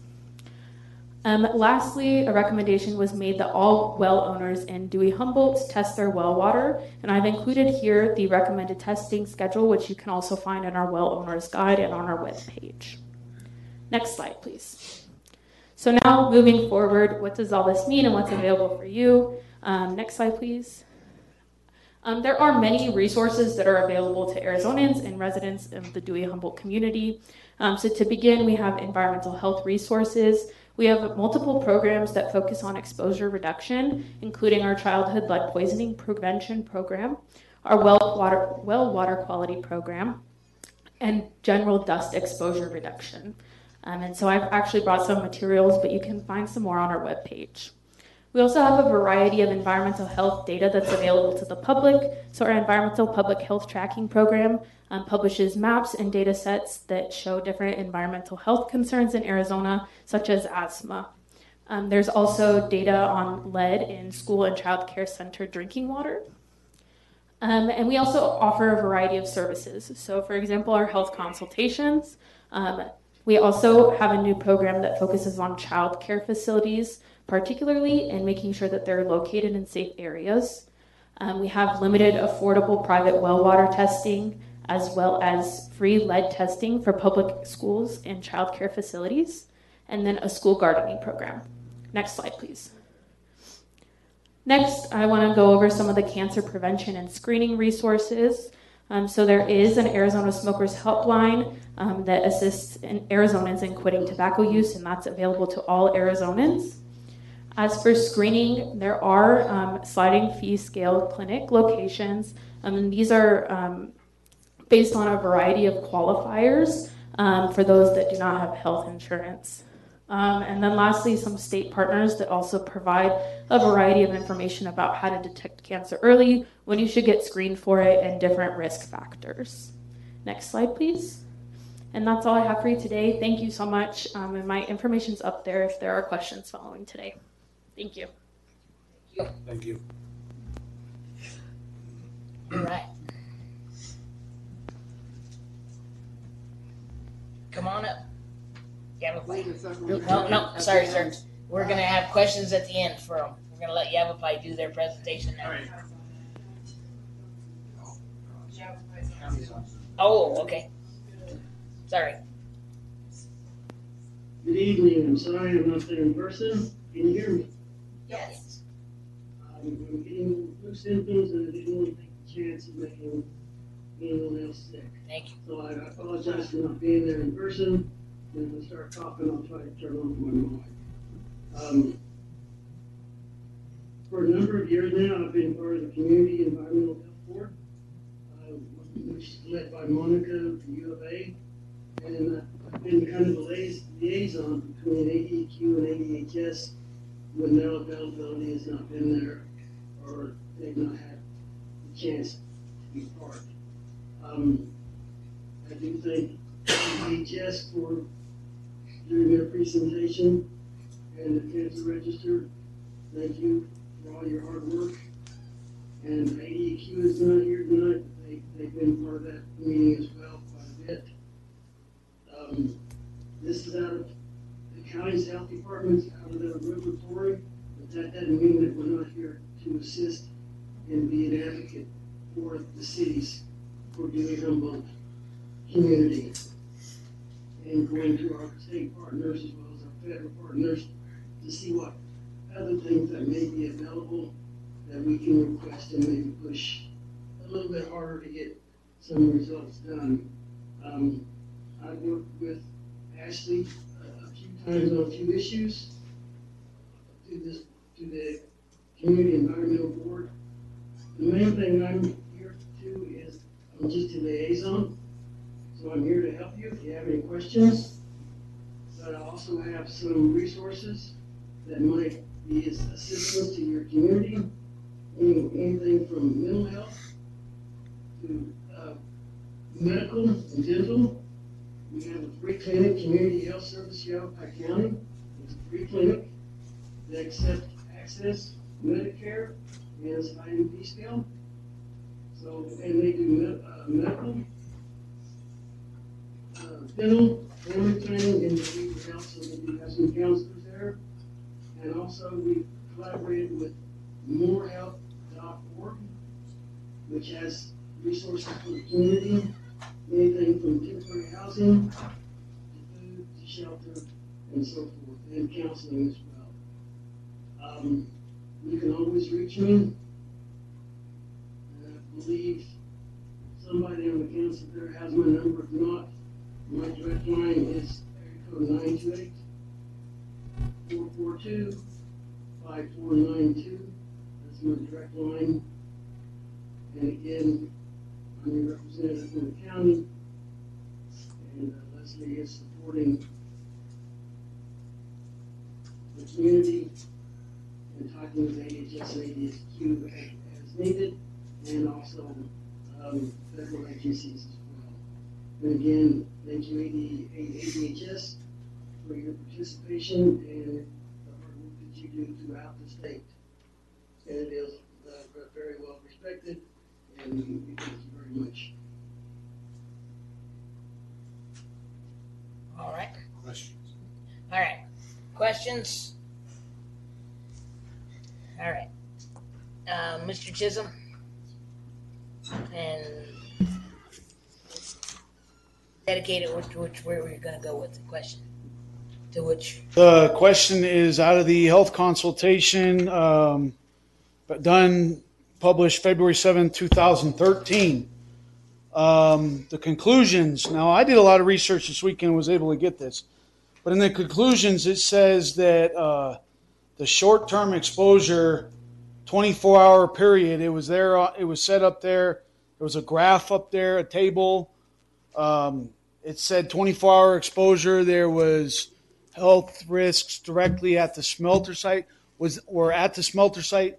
Was that directly at the smelter site, or was that from the smelter site? yes, Ms. Preston. Do you guys, do you want that question? Oh, yeah. Okay, so I um, do not know off the top of my head which sampling area that came from, but that is for the Humboldt smelter sampling area. So one of those circles in red, um, and it was during high wind events that that was found um, that there were health concerns there. Thank you. Yes, Ms. Preston. And I'll get to you guys. She's going to answer the question, I think. Sorry, I can't talk from down there. It doesn't feel right.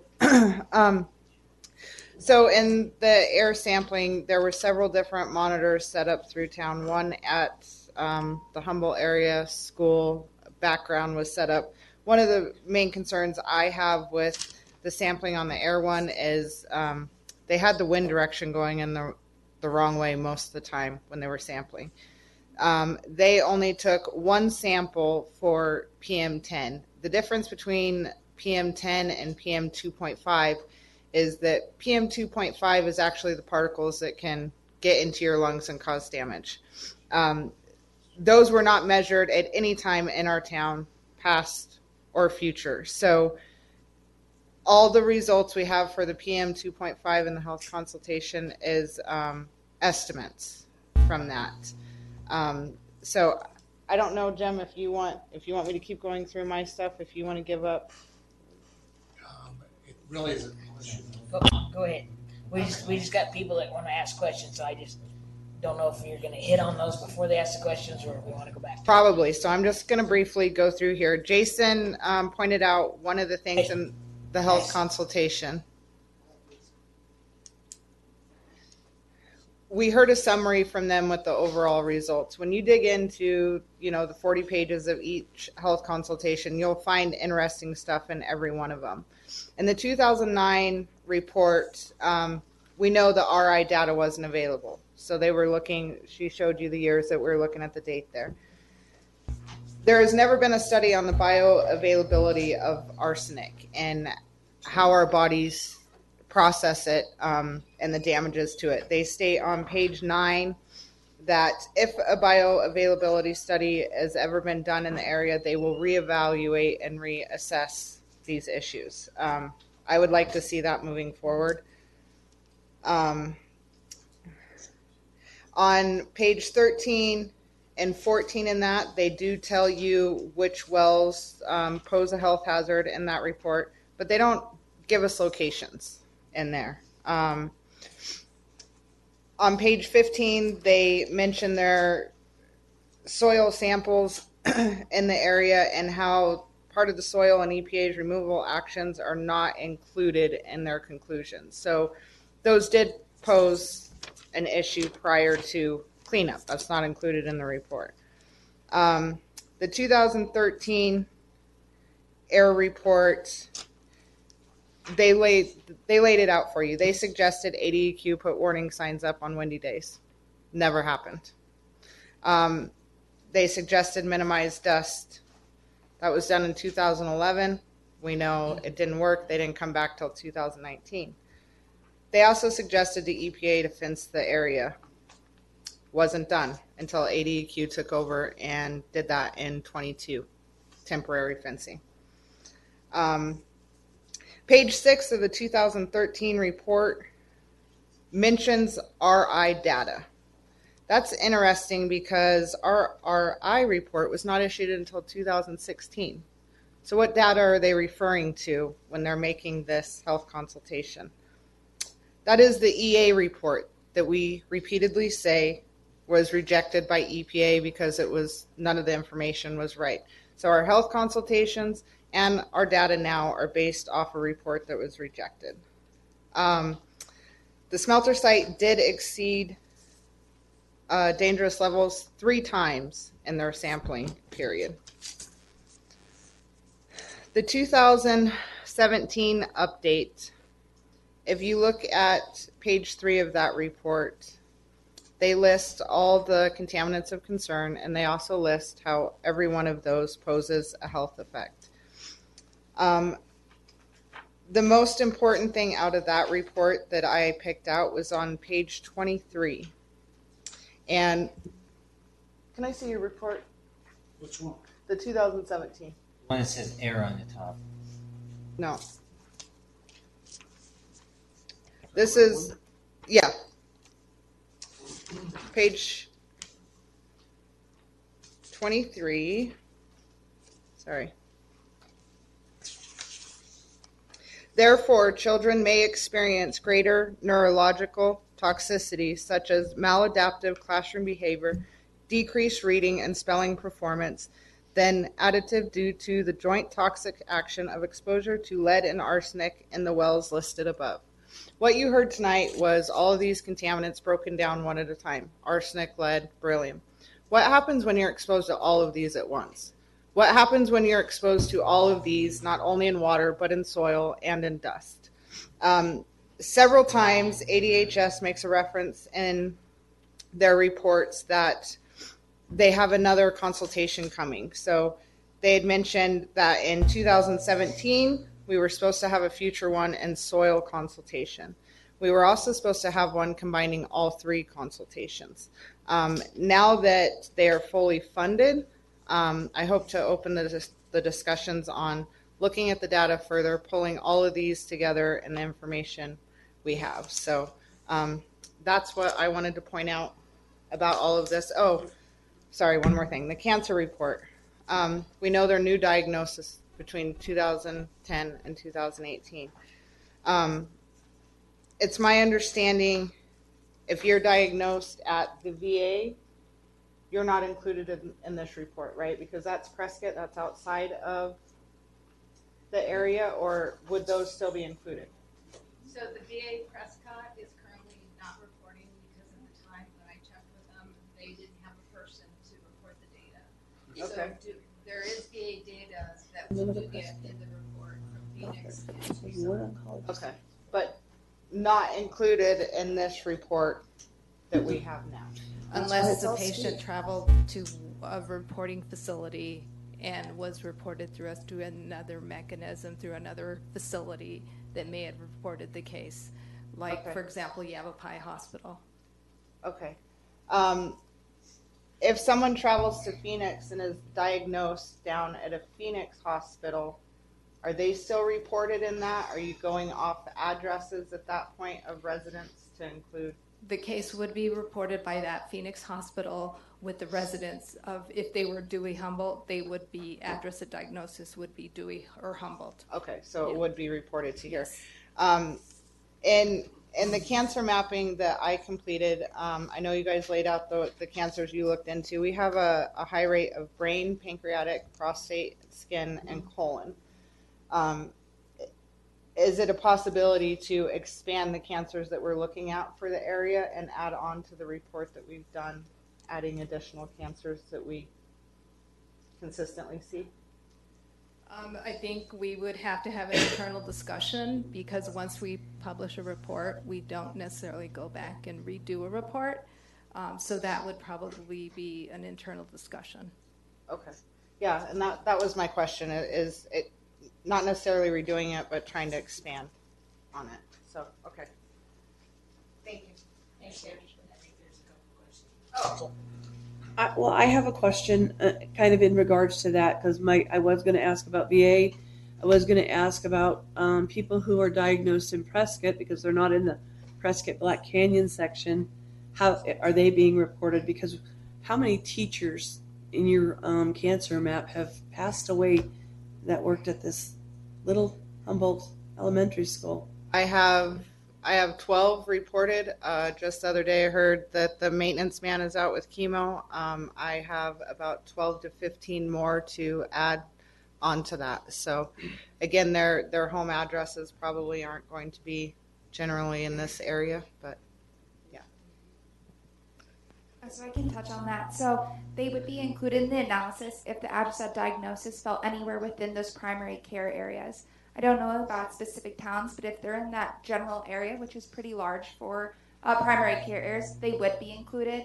Um, but we only have that address that's given at the time of diagnosis to go off of. So, so say they live in Prescott but work in Humboldt, and they're diagnosed in Prescott, which is not part of the Prescott Valley Black Canyon area. So then they would not be included in the analysis. Thank you. That's one of the issues with we don't have occupational exposure history. We can only go off the address at diagnosis. Thank you. And then I just have a question to touch on. In the presentation, that said you don't cross county lines. So if they were diagnosed in Phoenix, and yet their address is here, you're crossing the line from Maricopa mm-hmm. to Yavapai. How does that fall into play? So, oh, sorry, the mic. So with that, if they're diagnosed outside of Dewey Humboldt or outside of those primary care areas, but they say at the hospital that they live, they have an address in Dewey Humboldt or within the primary care areas, it gets plotted within the primary care areas of Dewey Humboldt. Okay. All right, thank you. All right. Um, you already spoke once. Just wait, let everybody else speak. Come on up, sir. Hi, my name is Steve Brittle. I'm the president of Don't Waste Arizona. I have the honor of being the one that turned the Superfund site into the EPA in the first place because the DEQ wouldn't do a thing about it. They fortunately came in and did an emergency removal and prevented all the lead and arsenic going into your water supply. Um, and I've been doing this kind of thing for about 30 years. I'm on um, Motorola Superfund committee. I've been a long time. I will warn you that you're being scammed here. The Department of Health Services, let me give you a couple of examples. I, I put together the research where they were sued for fraud after a chemical fire disaster in South Phoenix. They settled out of court for $300,000 because they covered things up and lied. In this case, um, there was also the town of Hayden. When I turned in this one, I turned in Hayden. And in Hayden, uh, Arizona Department of Health Services came in and said, there, there's no problem here at all. Finally, in the agency that you need to bring in here is ATSDR. They mentioned they get money from them. You need to have them come in and get these people out. Now, there's a, there's a, they always come in and protect the polluter, but ATSDR came into Hayden and found out not only did they have a problem, The children in Hayden have the highest levels of lead of all the children in America. But the ADHS said there was no problem. Are you getting the picture here? All this stuff that they've been doing is a kind of voodoo that's designed to put you in a trance like a snake does to a rabbit. But I'm warning you, you can petition ATSDR directly because it's a Superfund site. The law that created Superfund gives you ATSDR. They come in, they'll do the monitoring, they do tissue samples, they do the types of things that you really need to have a real study. I wouldn't give these people a pitcher of spit for all the things that they put on your plate here today. And I want to warn you that, you know, you do have a problem here. Okay. I, I, I don't have any orphan children anywhere. I always watch over my Superfund sites. I've turned in three around the state. And every time these agencies are bad actors. They come into these towns and say, oh, you've got not a problem. We can't figure it out. Voodoo, voodoo, voodoo. The, the standard that they set is something called a technology based standard. And what they do is they study how many lab rats died at whatever concentrations. The real way to do it is through uh, health based standards. That's not what they do. But you're going to find, if you do a deep dive, you're going to find out it's a lot worse than it is. Trust me, I'm going to be calling EPA tomorrow and raising holy hell about what's been going on here. Okay? And if you need me for anything, I think I've met Mr. Dan here over the phone. I'll be glad to help you. But I am just appalled at what went on here tonight. You are just being bullshitted. Thank you.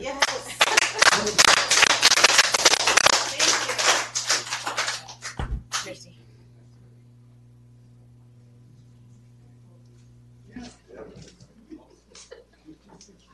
Christy Bagwell, Dewey Humboldt. I have a concern, and that concern is that everything that we've heard here tonight is based on the data that was provided by EPA. We have already determined that anything that the EPA came up with is extremely untrustworthy. So all of these reports, they kept saying data, data, data. That data came from EPA and it cannot be trusted. Thank you.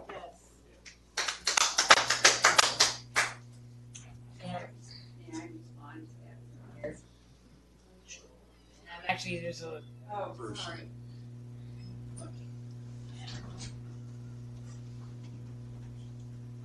Bruce Woodall, Dewey Humboldt.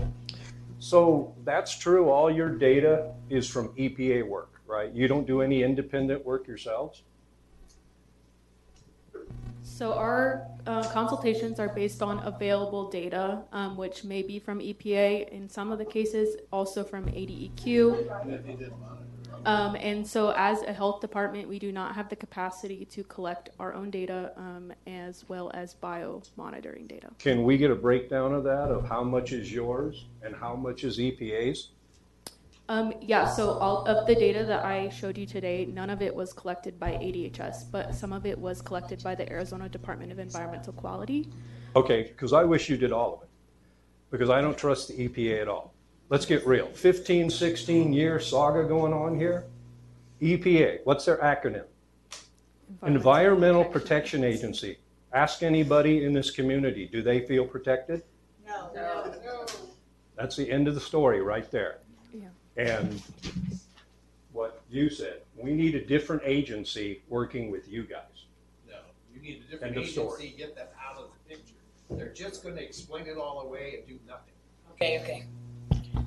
All right. Who else has a hand? up? All right, Miss Miss Ray. I'm just gonna speak. No, you got to come up to the podium. People at home are watching, and we got to do this the right way. There's a whole lot of statistics. There's a whole lot of graphs and charts. I'm a simple woman. I'm not stupid. I don't really want to know all this stuff. I want the bottom line. Just give me a bottom line. How does this stuff affect me and my children? And some of the data, I really want to personalize data for you.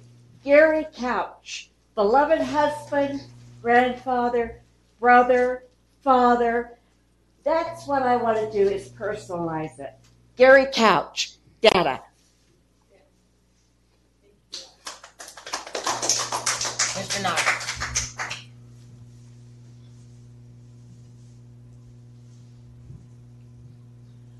Robert Nod, Dewey Blue Hills.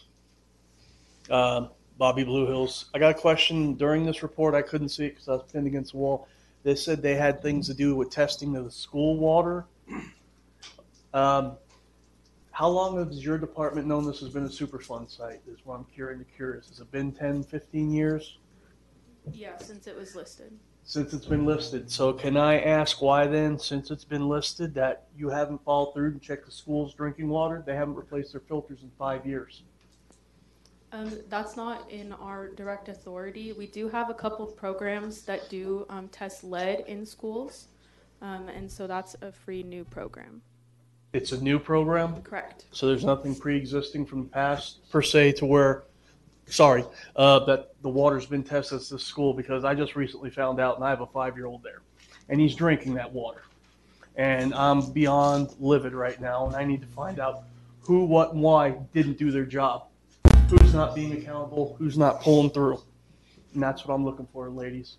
Yeah, so ADQ in 2017 did test the water in all the public schools in Arizona, and I, and you can actually go to their website. The results are public. Those You were- said the EPA again? ADEQ. ADQ, okay. Yeah, yeah. So they did test the water, and those results are available publicly. Mhm. We did just receive another grant um, from EPA to go ahead and, and initiate that testing again. So we can go ahead if, if the school's interested, they can contact us, and we can make sure to test Sorry. the water. Okay, I understand that, and that's from 2017. These filters haven't been changed in five years, so from 23, you're talking 2018. So that would do absolutely nothing for me. I just want to find out and figure out who dropped the ball, because my kid's still drinking this water. Yes, sir. Go to the school district. Yeah. It's, it's their problem, it's not the town's. Okay, They- thank you. I, I'm trying to just place a head and- on it. And to let everybody know, there's a meeting on February 27th at 5:30 at the district office off Robert Road. It's not, re- it's not a regular meeting, they're trying to do some other crud to the school Hmm. and, and change it over. Um, So I would encourage everybody to attend that and voice their concerns and listen to what they're trying to propose. Hmm. But you could also present that there to them about the water and, and the situation here. Unfortunately, I think it might fall into the chain of command aspect of the turnover rate constantly between the district, I the school, so on and so forth. It, it falls off the plate somewhere, but it's not an excuse. So. Well, sorry to get it off subject, but uh, thank you, Vice.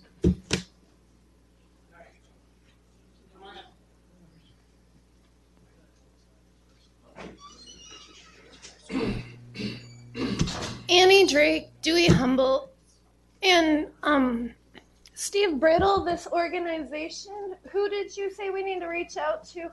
I'm sorry? Oh, okay, hang on. You can ask, I- I'm not trying to do this, but. No, but I just We're wanna- questioning these Oh, I people. told you to use the ATSDR. So you can get with him outside and talk about that, and then he's already talked to Mr. Fields, so he'll get that to you. I'm not trying, this is not on the agenda for him to talk, okay? No, I know it's not on the agenda for him to talk. I asked to get up and talk. Okay. My son had a seizure at school. None of my kids have had seizures until they have gotten to be 23 years of age. That is how old people in my family. So if this stuff up here is because we're using these people that are, and no offense, I know everybody needs a job, but is this who we've been using the entire time? Are you guys all standing behind this? Does nobody want to move forward? We're just standing up here again, voicing our our issues again and again and again. We're afraid of cancer. We're afraid of not being able to breathe. Epilepsy runs in my family, so I just I want everybody to take it seriously and not just stand up and yes, we can voice our opinions again and again and again, but I want to see something get done. And if we need to make changes, we have somebody here giving you advice as to what kind of changes can be made. So I want to make sure everybody's actually hearing him. Thank you. All right. Yes. All right. Miss Lance. Um, again, as far as the water at the school, Annie, the school board is who we need to get after because they're the ones not doing their job. at this point. I want to thank everybody for coming and giving these reports. I, I realize that we're all very sensitive right now, so I apologize for our shortness. Um, I do have a question because I think the other one was answered by uh, Miss Doyle and Miss Preston. I have a, a question for Maya Davis. Um, let me see if I can read my chicken scratch. Um, you mentioned that the water was tested between um, the treatment site and before it reaches the community. Where was it tested? Was it tested at the water site or before it got into houses after it's been through these um, pipes?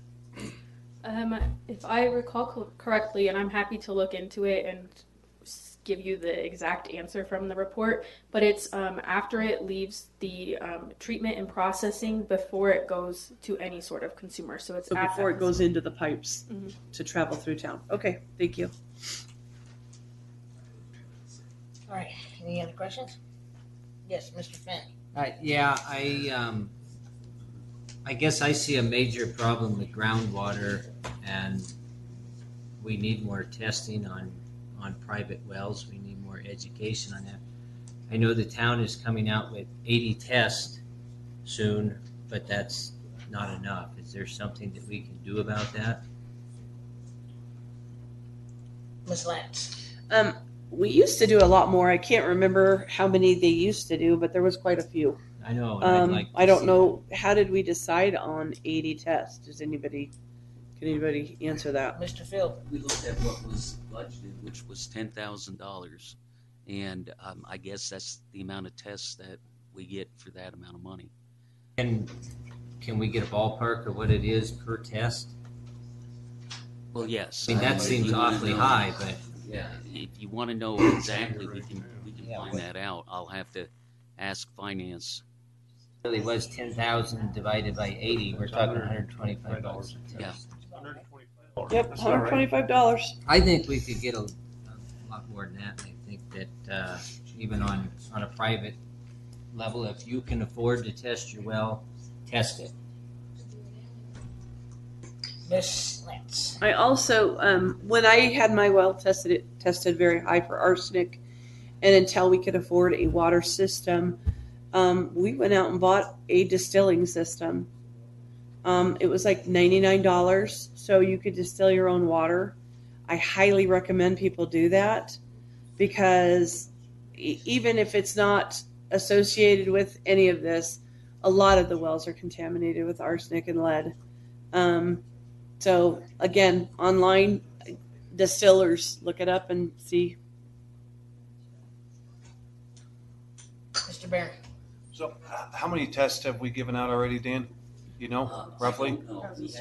I don't think it's started. None? Uh, Yeah, we haven't given them out. We, we are make, taking a list based upon first. Taking a list, okay. In in the past, I want to say it's been done two times. Yeah, at least two times. In the Since I've been past, here. yes. So this will be the third time since I've been. here. Since how long have you been here? Eight years. Okay, And 'cause it's- since 2009, I think there was they were they were doing it every year. It seemed like when I first uh, looked into it back in 2009, 2010, somewhere in there. And it's advised to test every five years, so people should be doing that. Do all eighty tests go out, Beth? Oh, yeah. There, uh, okay. How many do you think would, in the past, we would need from the amount of people coming in asking for them after the Well, eighty? now with the issues that we have going on, and, you know, you probably need quite a bit more. Um, Yeah. I don't know, fifty or sixty more, because Oh, at people get least. put on the waiting list. more. Just last year, And year people have before already the called last wanting to be put on the list. Wasn't even five years. I don't think eighty's enough. So can, Neither do Dan, can you put that on the next agenda item to discuss and, uh, possibly increase the number of water testing? Yes. we can do that. Okay. Get some vote and all that. All right. Yes. Uh, Mike Donovan, Dewey Humboldt. Um, arsenic. There's arsenic three. There's arsenic five. You have to find out which one you have before you filter it because it's a different filtration. But beyond that, testing is great. But How many wells are in Dewey Humboldt that people are drinking water from? And you're forcing each and every one of them to have a water purification system on their water system if they want to be healthy. You look at the 91 cities and towns up there and count how many of them do not have a water district. One. This town should should have 15 years ago created a water district because the water from the ground is always going to have contaminants. And you put one filtration system on one water system and give that to the people, and all of a sudden you have helped everyone in the town. Trying to make a thousand water distillation systems coming out of wells is an impossible task. Having one single water district is doable. Thank you.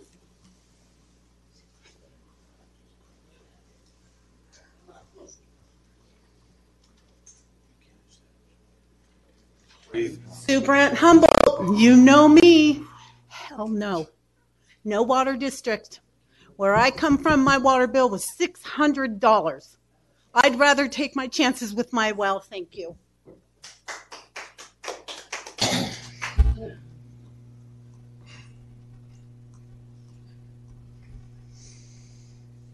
Christy Bagwell Humboldt.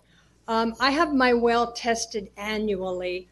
I do it through Bradshaw up here. You go get the little kit from them. It costs me like 80 bucks. They check for arsenic, they check for lead, and it's nitrates or nitrites, whichever one's the worst one, it includes that. The other one, I guess, there's no big deal about, but it's like 80 bucks. And I do it annually for my own peace of mind, just because it makes me feel better. It's not that expensive. I can still afford it, and I will continue to do it annually. Thank you.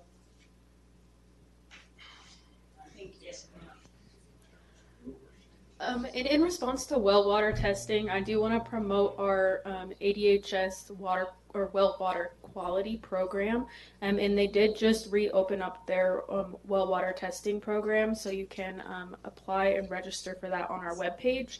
Um, and they do, we pay to send you the kit, and for the testing, the only thing that the individual is responsible for is return postage. Question for you. Yeah. Yeah. Do you, uh, the citizens or the, the residents get the uh, data from that too? Do you share the Yes. data back Yeah. with them? So they will get it. They'll get they the report, correct. Can Yeah. we get that information now? Yeah, I have give us some link? flyers in my bag. That would be Grab great. them. Thank you. And is it individual or town related, where the town could request so many as Um, well? I do not know the answer for to, to that, but I will um, get with the program manager for that program and um, get back out to you. Mr. Fields, you're all over that. We need that here. All right. Okay, yes, come on up, sir.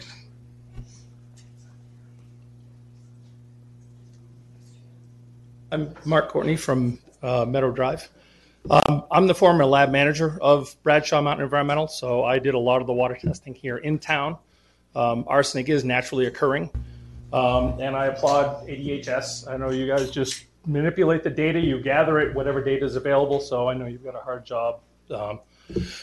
So there is a lot of data that we have in this area now. It is not public knowledge because it's private data. Private wells are not regulated by the regulated by the EPA, town, ADEQ, anybody. There's um, because of the arsenic that is in the area, there are a number of options besides distillation, reverse osmosis. Um, if you're curious at all, is a zero water pitcher filter, about thirty dollars locally. That will remove arsenic. I have high arsenic. Um, when we bought our place, we didn't know. 15 years ago, the regulation for arsenic was different. It was 50 parts per billion. Now it's 10. So times change. The more that we know, the more we have to adjust. That's where we're at now. We're in that kind of phase. So I'd ask people to just kind of, you know, let things settle, ask questions, don't get too emotional about it, and get the correct answers because there's a lot of misinformation flying around tonight that nobody needs. It just it pulls us in the wrong direction. We don't need that. So um, if there are any questions, I'd be happy to answer them regarding anything water related. That's what I do. So, I thank you. actually have a question. Okay. If I can. Mr. Fenn. Um, Ashley had brought up a really good point. If you have a contaminant of this type and a contaminant of this type, and they're both below the threshold, but you have both of them at the same time, where can we come up with, with a threshold for having They're not cumulative.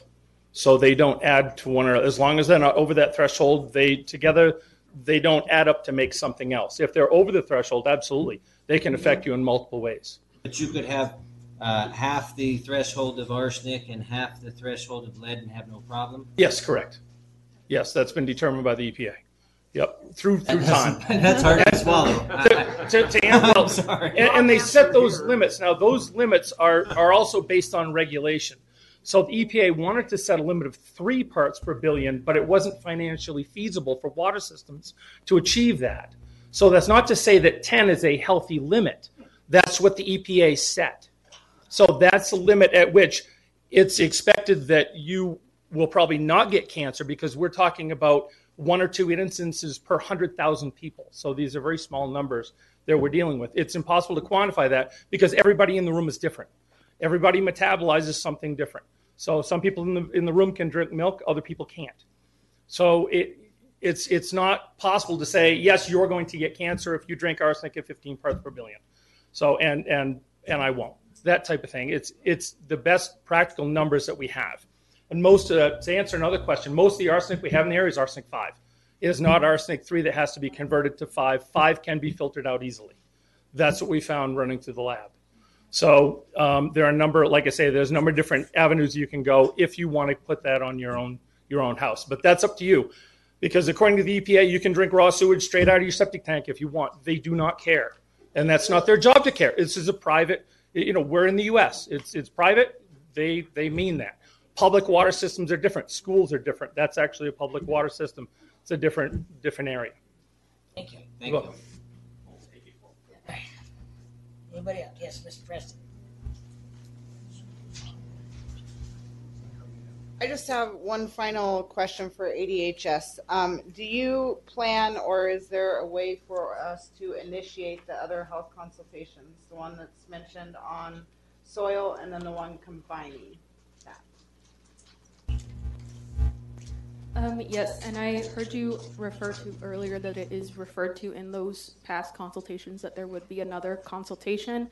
Um, and unfortunately, we did not have funding until this past year, um, so that's why that was not completed. Um, however, if you're interested in um, furthering that process, we're happy to meet and hear concerns and identify how to move that forward. I would like to see that. I don't know how council feels, but that's something I would personally got it. You're on that? Okay. All right. Seeing no other hands, we're gonna move on. Thank you so much for your presentations. We appreciate your input and thank you for hanging with us tonight. All right. Safe trip home, everybody. Jim, is there, Jim, is there anything else? We good on that?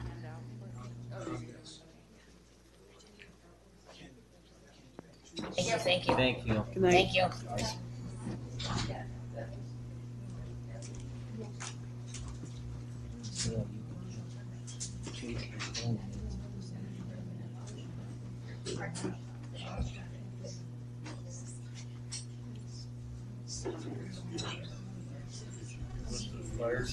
Oh, yeah, the flyer. yes. Uh, You got them? Okay. I mean, that. All right, nine, nine B, possible vote to recess the executive session for the following. Um, Mr. Mayor, the council, uh, you as the council have the right to go into these session if you wish. This has been an informative evening. We have a large num- member of your public here. I checked with Mr. Handel. He's able to brief you in the open session to the extent you ask questions that require information to be given you privately. We could then re- resort to going into a session if that's okay with you. Okay. Council good with that? Yeah. Okay, so we're not going into E session, we are gonna carry on. Unless we have to. Alright. So, um, Mayor and, and Council, as you know, on the 27th of January, uh, you issued a public statement um, that, among other things, expressed opposition to EPA's planned soil, residential soil investigation and cleanup project. Um, until such time as you could obtain further clarification regarding uh, their objectives for that work, and until such time as you could satisfy yourselves that the access agreement uh, proposed by EPA um, would be acceptable to, to you on behalf of town residents. Since that time, um, there have been there have been two letters that have come back uh, from EPA. Uh, in other words, you got you got EPA's attention, and uh, EPA's Mike Montgomery, who heads up the uh, the Superfund program in San Francisco, has, has sent um, two letters. One on the fifth of of uh, February, and then another uh, on Friday this last week. The letter on the 5th of February said, in effect, there's more to it than this EPA will not take anyone's property. They're not interested in taking property. They will not take property um, for any remedial purpose. Okay? Uh, that addresses in part a concern that has been raised here this evening. Um, subsequent to that, there was a meeting held in Phoenix with EPA and DEQ representatives and town representatives. The town representatives were the mayor, the vice mayor, um, the town manager, uh, myself, uh, the town attorney remotely, um, not in person.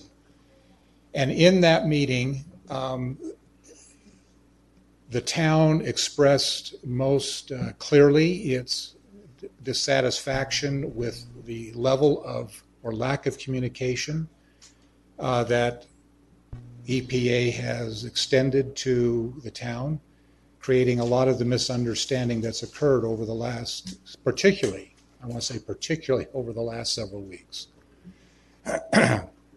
From that meeting on the uh, 13th, a week ago today, uh, Mike Montgomery, head of the San Francisco office of uh, for the Superfund program, EPA Superfund program, sent a letter saying, "Here are what here's what EPA is prepared to do to improve communication."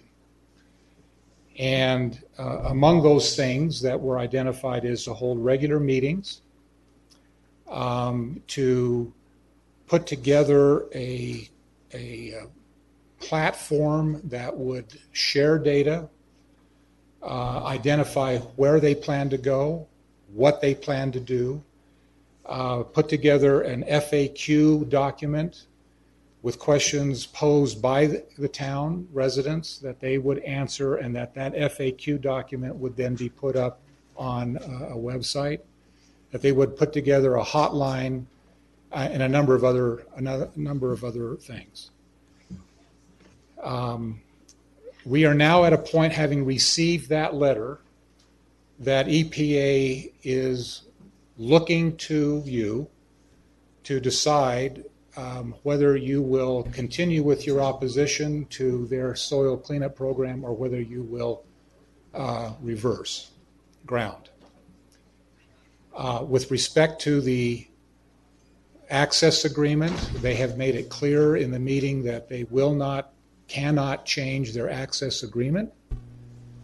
And um, and so that's where we are on, on that on that point. So I think the issue before you uh, is the issue of whether you will continue or withdraw your opposition to the the stated opposition to the uh, EPA cleanup program. Uh, having said that, let me remind you that, that EPA has mailed uh, late last week it's a, fa- a fact sheet for this program. I don't know if anyone has received them in that fact sheet in your mailbox. Uh, it should be hitting everyone's mailbox now or very soon. Um, EPA intends to come into town and to uh, pursue an outreach program that will entail open houses, um, making themselves available to you in a variety of ways, and, and seeking to uh, build support for their residential soil cleanup program. So that's the issue before you, and, and um, I'm happy to take any questions you may have on this issue. And, um,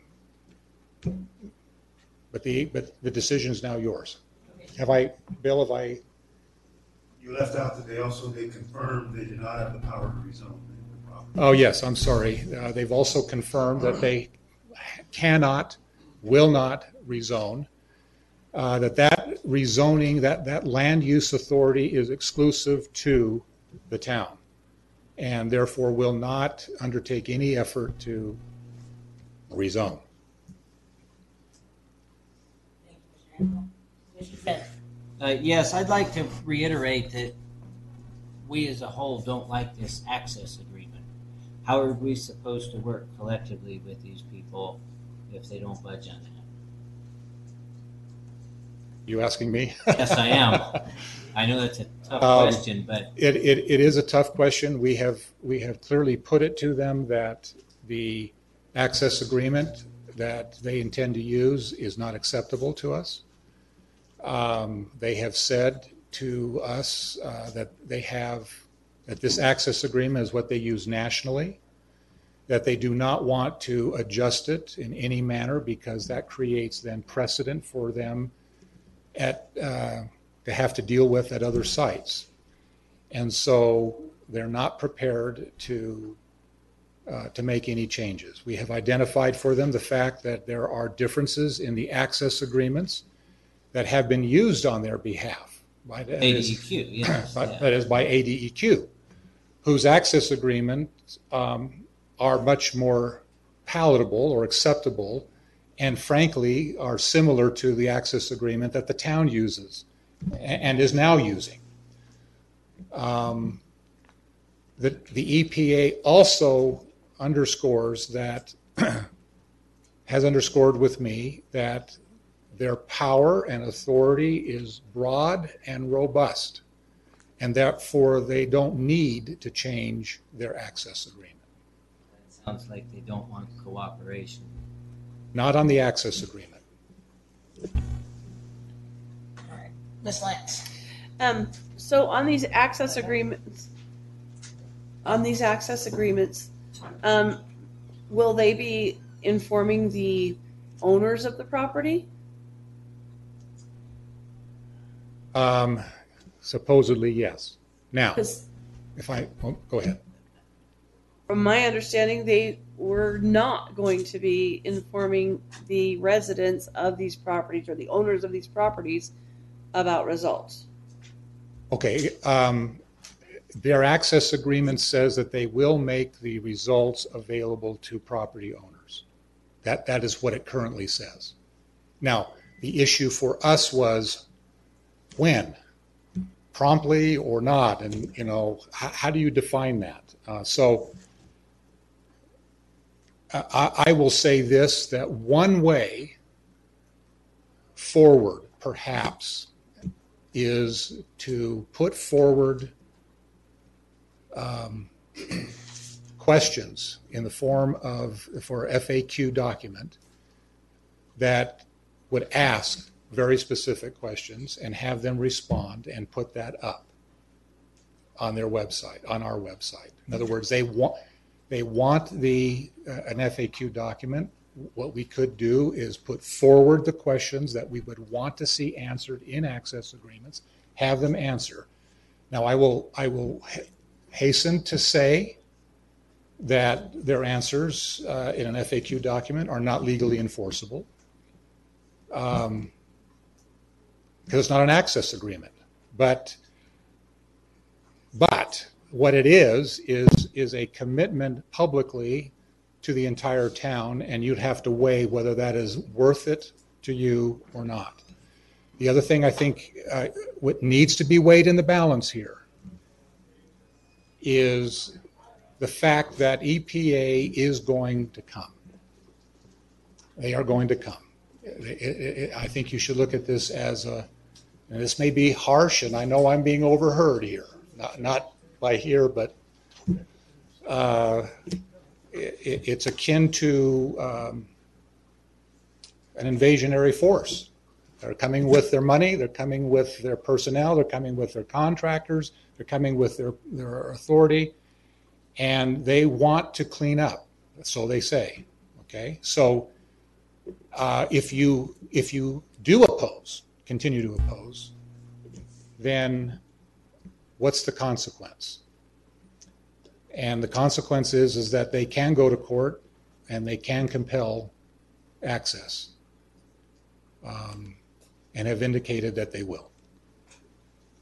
So nothing's really going to change because they've been promising all of this all, all along and it hasn't happened. So Bill, I have a question, so get ready to jump on me because it may be inappropriate, if you will, but I'm going to ask it.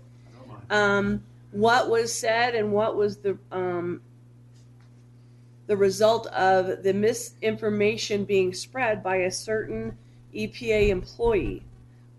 Is he getting a raise? Is he getting demoted? Is he getting promoted?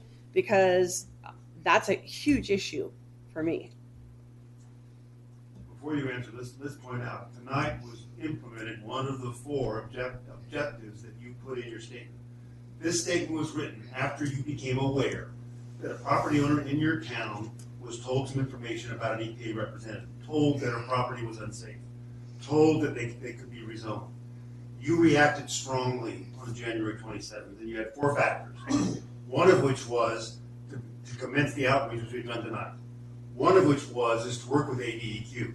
They have been very accommodating. Their access agreement is excellent.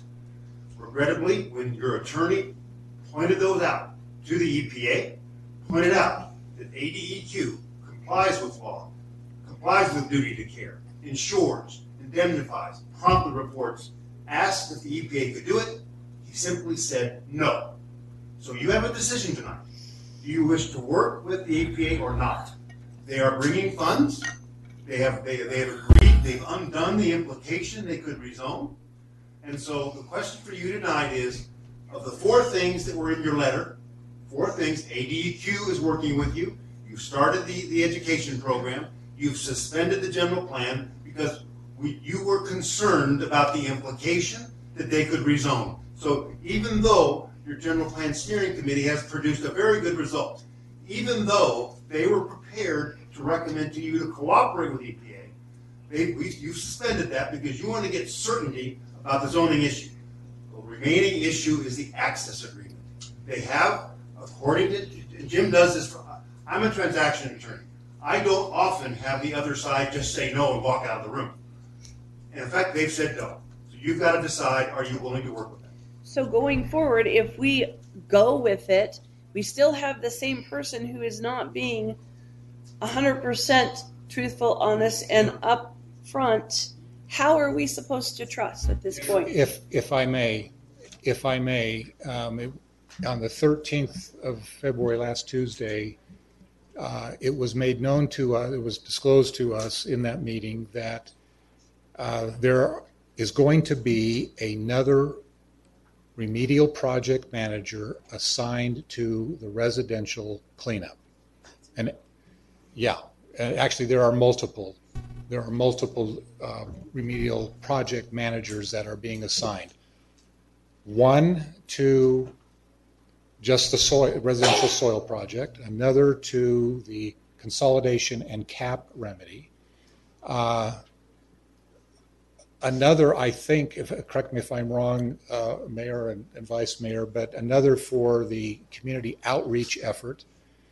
And that the current remedial project manager uh, will remain in place, but will be over, overseeing this Not a promotion. Nice. Okay. That's all the questions I got.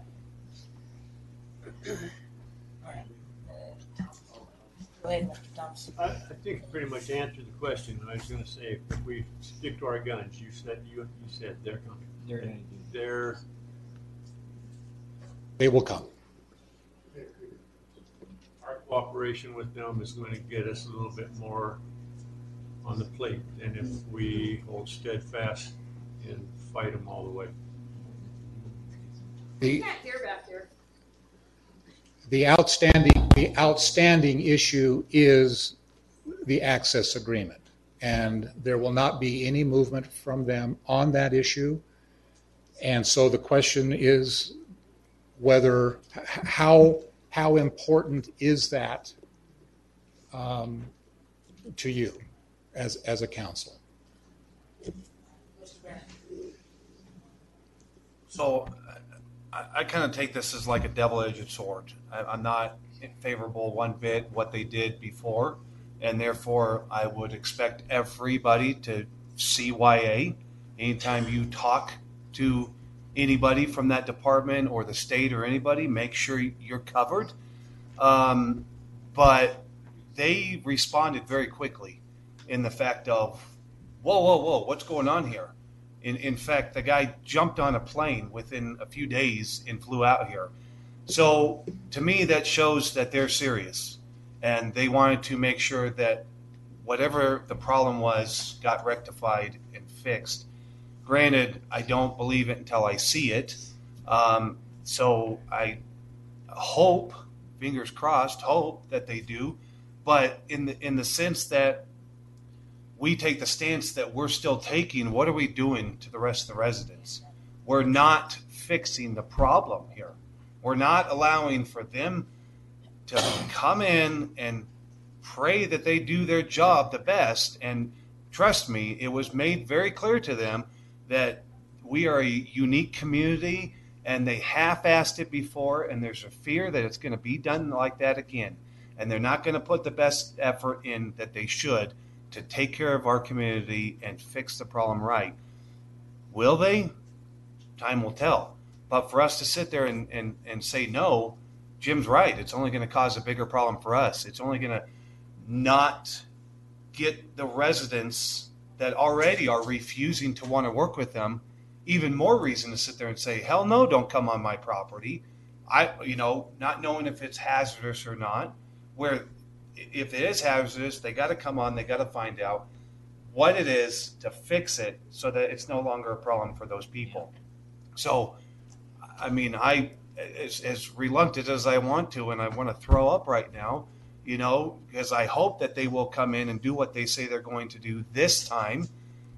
You know, I don't want to eat my own words, but I, I think we're forced to to sit there and deal with them. But that's why, in the same sense, say, cover your ass, record, whatever you know, document it, whatever you got to do when you're talking to them, and that way it's not hearsay.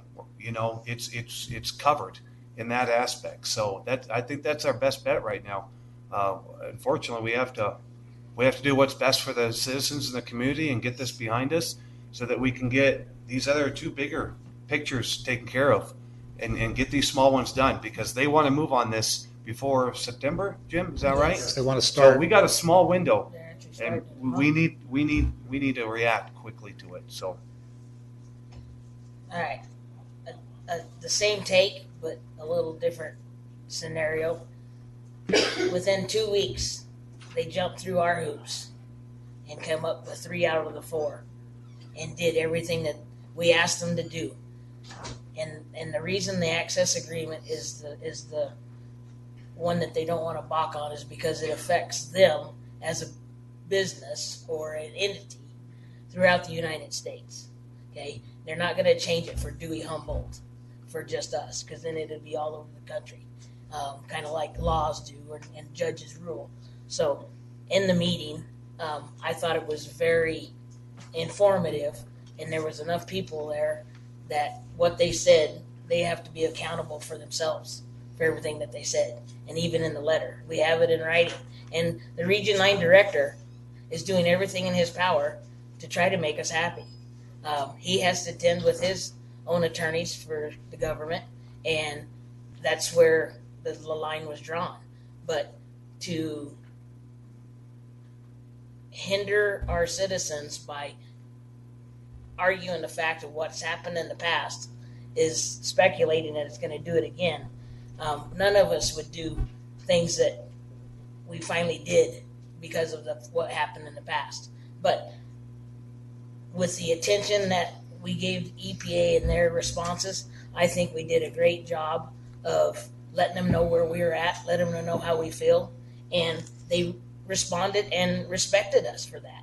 Um, to the point of, you know, it, yes, it's not all kumbaya, but we accomplished three out of the four things that we asked for, and I actually think that uh, with the people that they put in in in the line of work, that they're going to be more accountable um, to to everybody because there's more of them now. So um, just from the meetings and from our conversations, I think that it's wise to move forward, um, in my opinion, and lift our um, um, news report and go from there.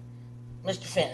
Uh, yeah, I'd like to share my perspective on it. Maybe it's shared, but it's the same as going to this room full of people and saying, We're giving you a free cancer screening, but we don't know when we're going to give you the results. Um, I keep hearing, no, they're not going to change anything, but is there anything that we can bring to the table to at least encourage them that they do share these results in a timely manner? Sorry, it was said. Yeah. It was said. They, they, they Promptly act- is promptly. they And, don't- and do they define promptly? Well, I mean, they, you're, it just, no, you're not going to have anybody define promptly because every one of us have Ten to different 40 opinions. days. But They'll, they'll share but- it when they want. and, and and not just to defend our town. Okay, I'm defending our town and our citizens. They said that they will get those results to us in a timely manner. Okay, and I don't think they're just saying that to say it to us because they really know how we all feel. Okay, um, I, it, it's not every day that you can get a Region Nine director that takes care of six states to get on a plane within two days and come and meet with people to, to try to resolve some issues. If I may underscore that, having done this now for 30 years, I, I can't recall a time when that happened. You got their, att- I said earlier, you got their attention and they were here promptly and they have done, as you've said, Mayor, is um, more than frankly I expected that they, that they would. so what is normal on their time frame that we've seen? Well, every every site is different, and there and the issues that they identify are these: that the data that they uh, they, they don't want to share data that has is draft. It has to go through what is known as a QA QC process. That's issue number one. And issue number two, they don't want to share data that might uh, disclose private information about the person whose property is being. That I can understand. Okay. yeah. But they will share the But- area. Yes, Yes. yes. Okay. So, An area. Okay. so they will share that, but, but uh, what I meant, what I mean to say, uh, Vice Mayor, is that that PII issue, that private information issue is something that causes some delay in getting it to us. They have, they want to be quite careful about Getting it to the person individually, though. Yeah, and the only other thing that I can say to that is that I think that's an issue that we, we also press in the FAQ document that uh, we've been asked to help put together. When and how quick and those kinds of things. Thank you.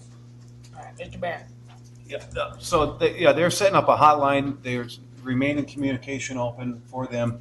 If, if the, uh, the homeowner, property owner, whoever wants that information, they just need to get on the phone and keep hounding them until they eventually get the information. That's what And, we and gotta hopefully, encourage.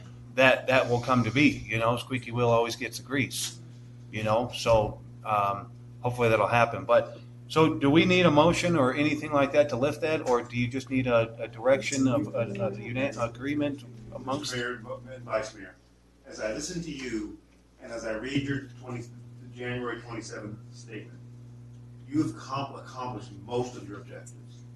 It's regrettable you couldn't get the access agreement like DEQ would provide. We know that EPA watches these meetings. I suspect the comments that they've heard from your constituents will, will, will confirm in their minds why they do need to respond to you as quickly as possible.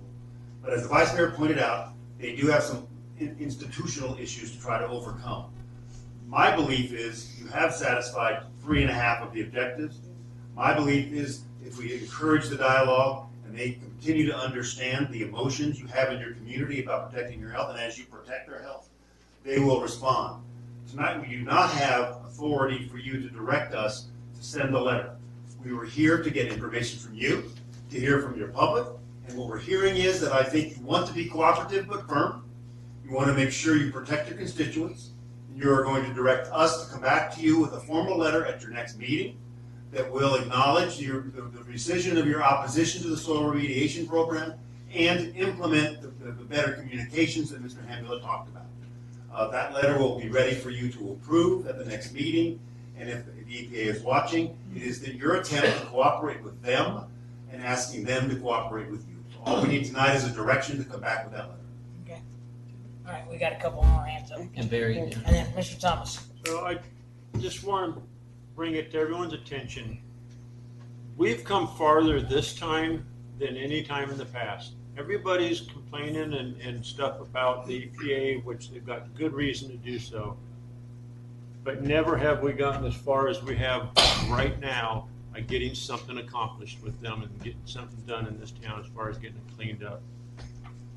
These gentlemen up here are a big part of that because they helped guide us to do that. So just keep that in mind. We actually are getting somewhere, finally.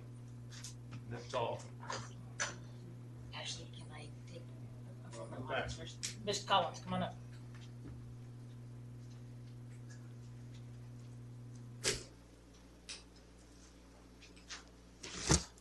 Lynn Collins, Dewey Humboldt.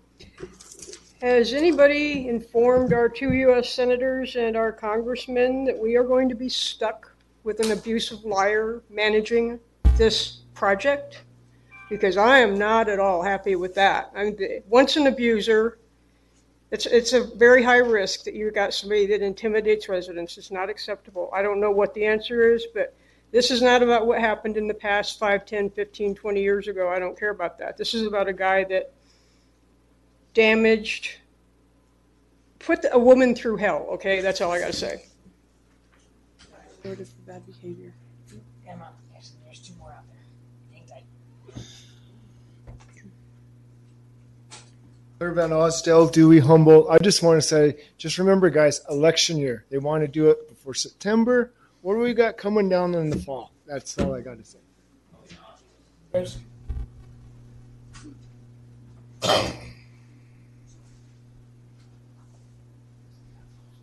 Bruce Woodhall, Dewey Humboldt. So you said the EPA is not interested or will not take land for remedial purposes, correct? That's correct. What about land, let's say 30 additional acres that they've already tested, and those test results show it's not good for human habitation? Will they then ask that person or those people to leave? The answer is no. Okay. They will not ask those people to leave. Now, let me go outside that box. Is there a chance, if they found that condition and those results look that it was unfit for human habitation, that they could do a remediation there just at that localized site at a lower cost of money with these other big projects that are coming? Would they speed that up? I can't tell you what, I can't tell you what they're going to do in any given circumstance. I can tell you that if they find that there are soils on a residential property that are contaminated and unsafe, okay? Tom, Yeah. thank you. I'm sorry. Oh, is it? If, if, if they find contamination on a residential property that is, uh, renders that property unsafe It has to be high levels, I understand. Right, according Yeah. to their standards, then they will take the action that, some action, I can't tell you what that action is going to be, but they will take action to address that contamination and reduce the risk. What, what might that be? Any number of things, but they have said that they will not move, they will not compel or force residents from their home. Okay. So, what are the options? It'll depend on the circumstances. Um, mi- Might it, might it be temporary? Uh, Relocation? Could be, until they can clean off that property where someone lives. Um, But they will not permanently relocate, they will not permanently take someone's property. That's what they've said in writing now. At least twice, and they have also underscored that by phone with me. Okay. I don't, does that answer your question? Ye- Yes, it does, because some people know the backstory. This is kind of Sure. where this whole thing blew up. I know the right? backstory too. Yeah, it, it whole blew up, and it has to do with levels of Right. testing, contamination, unfit human occupancy, and that might be the reason to take somebody off of their land. And, and if I may add, the, the town has, council has directed that we also do some sampling on that property to confirm what was told orally or verbally to that property owner. Okay. Thank you. Mr. Thomas? You keep saying their home. Now, this also pertains to raw land. Any residential piece? Any residential property. Alright, and then Ms. Clough. And then- okay.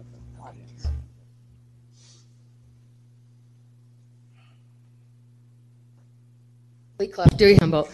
So I understood you to say they underscored. Do you have it in writing? Uh, writing's always better. What, what, what underscoring am I? that they will not take property. Yes, they have it in writing. Perfect. We have it in writing. Perfect. Second of all, they did do something. They sent the EPA thing out like they said they would. I got it today, except there's no date on when they're going to start. But at least I got something. Um, and then I just want to. I know people aren't going to want to hear this, but I'm sorry, I'm going to say it. We don't always get what we want. There's always got to be compromise. And it sounds like we're up against a compromise. Either we take the three out of four things or we get nothing. And I know we've all had a hard time compromising in the past, but we pay two attorneys here quite a bit of money, so we just don't take their advice. I mean, we need to be thinking about that. And then if you don't take their advice, I don't want to hear it anymore. I'm done with the Superfund site. Let's move this town forward and have some fun and build a activity center and a community center or whatever. A town hall. We need to do something. But it's like you got to make one or the other, the choice. We can't just keep sitting on the fence. We need to listen to what was said and you can't force somebody to do something. You can't force them to fire somebody because that's what we want. EPA gets to do run their business the way they want. We can't force them to change their plan when they said no on something. If you can't force it, you can't force it. So I just think we need to decide which way you want to go and after 15 years make a decision and move forward. Thank you. Ms. I'm going to wait till we're done. Oh, Ms. Brooks? No, No, I'm good. she's waiting till you're done. Karen Brooks, Humboldt. Um, two things. Um, okay, they're going to get access. Uh, do they give the residents notice? Um, I mean, my place is fenced, and I've got large dogs. First off, I don't want my dogs turned loose, and secondly, I don't want my dogs to bite somebody. And I don't know how they act if we're not there, and we have numerous doctor's appointments and things like that. So I would like to be present when they test, uh, and I'd like to be notified before they do and not get a call. We'll be there in 15 minutes. Um, secondly, I would like to reiterate that I think it's a total waste of money not to clean up the sites first, even though that's your big dollar items, and continue testing private property. Because if it's going to take them five to seven years to clean up the sites, the properties are going to be contaminated or supposedly contaminated again. Or the levels of contamination that's acceptable will change. So I still have those issues. But if they're going to test, they're going to test, and uh, I will deal with it. That I would like notification, and I think that's only proper and and and uh, polite to do. Thank you. They said they would. Okay, thank you. I'm going to hold you to that, John. All right, Miss Lance. Go ahead with Ashley first. Okay. Miss Bressa, come on up. Um, about the notification before they access your property, um, Karen, I wouldn't hold your breath because they did not let Brittany know when they were accessing her property twice. They went and took samples when she was not there. Um, I, I understand that we don't want to get stuck on the past. We want to move forward, but it's ridiculous not to know what um, what's the best predictor of future behavior, but past behavior. What we've always gotten from EPA is still what we're getting, just in a different form. Um, I completely understand that we need them to come in and clean up. We we want to get this done and, and cleaned up, but what they leave this town with to manage um, is based off of the data that they share with us. We're not going to know where these institutional controls need to be placed if we don't get the data and information. EPA knows that we want to compare this information to other stuff. Um, to say they can't change their access agreement, it's bullcrap. They can. Everyone in this room knows you can change a legal document. What, what's happening in this room may be setting a precedent for, yes, the whole United States, but where do laws get changed? Where does this stuff start? Does, does, on what level? Someone has to stand their ground at some point and say, no, we want what we want. We, a fair access agreement isn't something that's completely absurd. Um, these guys wrote an access agreement to give to the school that we wanted to see similarly. Like, it can happen. Um, it's just whether you want to stand your ground or not. And as as for Jeff Daunt, I will say this: there is a reason I'm not on the the committee right now. It was not a statement of misunderstanding. It was a 23 minute recording of a conversation between Jeff DeHaan and Brittany Duncan regarding her property, and it will be broadcast on Channel 3 News. So maybe that might change their opinion a little bit on what they're willing to give us.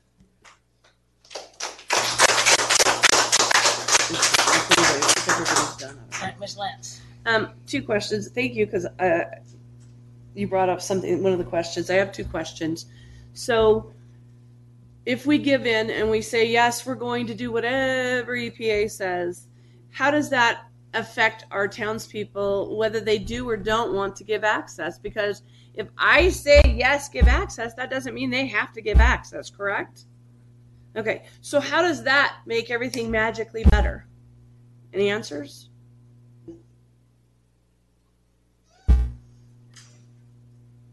Okay, it, it's Every, if I may, every, every individual property owner will have the, has the right now and will have the right in the future to say yes or no. right. And if they say no, whether we're with them or or not, they have the right to make you let them come onto your property. Correct? They have that power, yes. Okay, so that was my first question, just so everybody is clear on that. Um, the second one is so we go down this road, we're all merrily, happily skipping down the road, we get it all done. How is this going to affect our institutional controls? Because we won't have any of that information that we'd like to have. I mean, because we're going to be putting, from what I understand, some major controls on people's properties. What controls are ultimately put on the proper, on properties by the town will be up to the town. It'll be ultimately up to you as to what you want to do. Okay, but as a council, how are we supposed to know what we want to do if we don't have the results of the? Absolutely correct. You're absolutely correct. Okay. And we have made it clear that we need the data, past and to be developed, for the purpose of doing the very thing that, that you're indicating, Amy. And um, and so there is a road ahead of us where we're expecting collaboration. They have promised collaboration. And um, I know that the track record for collaboration is not good. I, I, I will tell you that uh, quietly they have acknowledged that uh, among themselves. I know that on good authority without disclosing who told me. Um, and they want to do better. Now, I'm not here to, to say that they will. I'm just trying to give you the, the full picture of what I have heard and what I have seen. And it remains to be seen whether they will collaborate in the most important way that I can think of right now, which is the sharing of data that we need for the purpose of ultimately implementing that second prong of our strategy, which you remember get in EPA, do your work, and then move on. So that we here in this town can put in place the institutional controls that we believe will work and continue to protect town residents. So do We we- need that data. Do we have a guarantee from EPA that they're going to um, make people let them have access to their property? Because if we have to blindly decide who has institutional controls and who doesn't, we won't know unless, I don't know. Uh, How are we going to know? So they're not giving us specific information. They're gonna create a mapping diagram of areas that show the problem areas. So we'll at least have some sort of an idea of where those problem areas are. So address one, two, three, four, five refuses, and they don't take them to court, and and they don't remediate. It will say address one, two, three, four, five refused. There will be, there will be a, I'm sorry, area? there, there will be a gap in information for the town that will, in effect, have the town's ordinance require certain actions to be taken if you want to excavate, disturb, or move a certain volume of soil on that property. So we will have to require each town's member or property owner to to divulge that information to us instead of EPA. Because uh, here's my scenario. I'm and I'm trying to understand this. Okay, um, I refuse. EPA doesn't do anything about it. Okay, then the institutional controls come along, and everybody in my little area gets these controls correct? Or is it ones who have had it remediated don't have to follow that? Or as currently contemplated, and this is in draft, okay? Uh, We've not, it's only in draft at the present Right. time. And so in concept, we're looking at a control that will apply to a certain district within Humboldt, okay? And, and then you, each property owner would need to bring whatever data that they have received from EPA, DEQ, or their own, or we, the town, would have access to that data. And, and as a, and if a property owner therefore wishes to move forward with a soil disturbance activity of some size that we'll have to define, okay? That data will have to be first given to the town. The town then would look at it and decide under what conditions will a permit issue for that disturbance activity. If there is no data, you and are the one person in your neighborhood decides not going to do it, okay? Then you don't get the permit unless you can uh, develop the data. okay, so then in that situation, I know you've all none of us do this because I'm sure I'm not talking to anyone in particular, but we have a history of a Friday, Saturday, Sunday work week on some people so that they don't have to go through permits so that when the institutional controls come into play, there's nothing that, that's done. If if I want to dig a pool hole in my ground and do it Friday, Saturday, and Sunday, how are we going to stop that? I have a quick question. Are you saying that we don't, you don't enforce your codes, codes on weekends? There's nobody here Friday, Saturday, or Sunday. And people come in and do the work on Friday, Saturday, and Sunday. That's a different issue we have to address. Well, uh, but it all it all it all involves the not having information. You raise a very good point. I think the vice mayor said it The, gen- information that we'll get will be sufficient for me to assist you in doing the institutional controls. What we, what you as the leaders of this community, what I'm hearing is you're willing to accept three and a half, not four. You're willing to acknowledge that there's, the, the cooperation can result in EPA providing funds. You still are skeptical. And so we, we, we asked that very question of them, if they wouldn't give us the data. See, ADEQ would give us the data, and technically, the form they've given us doesn't say they're, doesn't say they're gonna give, doesn't say they're gonna give notice or necessarily give you the data. I believe once they see this meeting, once they see that you're willing to rescind the opposition, once they understand the, the, the concerns your, your constituents have, we will be able to then take the data to help you fashion institutional controls. If one property owner in one neighborhood refuses, as Jim points out, if he or she wants a permit, they're gonna have to get the data. Why not let EPA come on at their expense to do the studies and provide it? But they've told us that if, if, if unlike DEQ, they won't give you the data. They've told us that the property owners won't have a non-disclosure agreement. So you'll be able to go to the property owners and say, we'd like to work with you. We want to make sure you can have permits. Could you share with us the data? I hope we don't get there. I hope that EPA will see this meeting and see you're being cooperative and agree to provide the data, not only to the property owners, but to you. Well, forgive me for not trusting, but rewarding bad behavior um, doesn't give me a lot of confidence in it. Sorry. Well, and ADEQ is gonna be there right along Yes. with them. So it's not like EPA is coming in by themselves and ruling the roost. So not saying much, but at least there's somebody to verify and, and, and it is in the end gonna bear that responsibility of whatever EPA's work is. So how how long has ADEQ been um, right alongside EPA in this whole deal? Right, and all of this has happened. I, I, I said, I'm not saying anything. No, I know. I'm just saying it, that doesn't give me a lot of confidence. It just doesn't. Mr. Finn. So did I hear correctly that they're going to give a general area that we could build uh, the Like a- IC district off of? Yeah, like a mapping, Yeah. whatever Okay, their that makes data sense. is, they're gonna build So- like a little GIS type. Is it safe to mapping. expect that the area that they solicit for the access agreements and testing is the area that's going to fall under institutional controls later? We don't- we don't- So we don't know.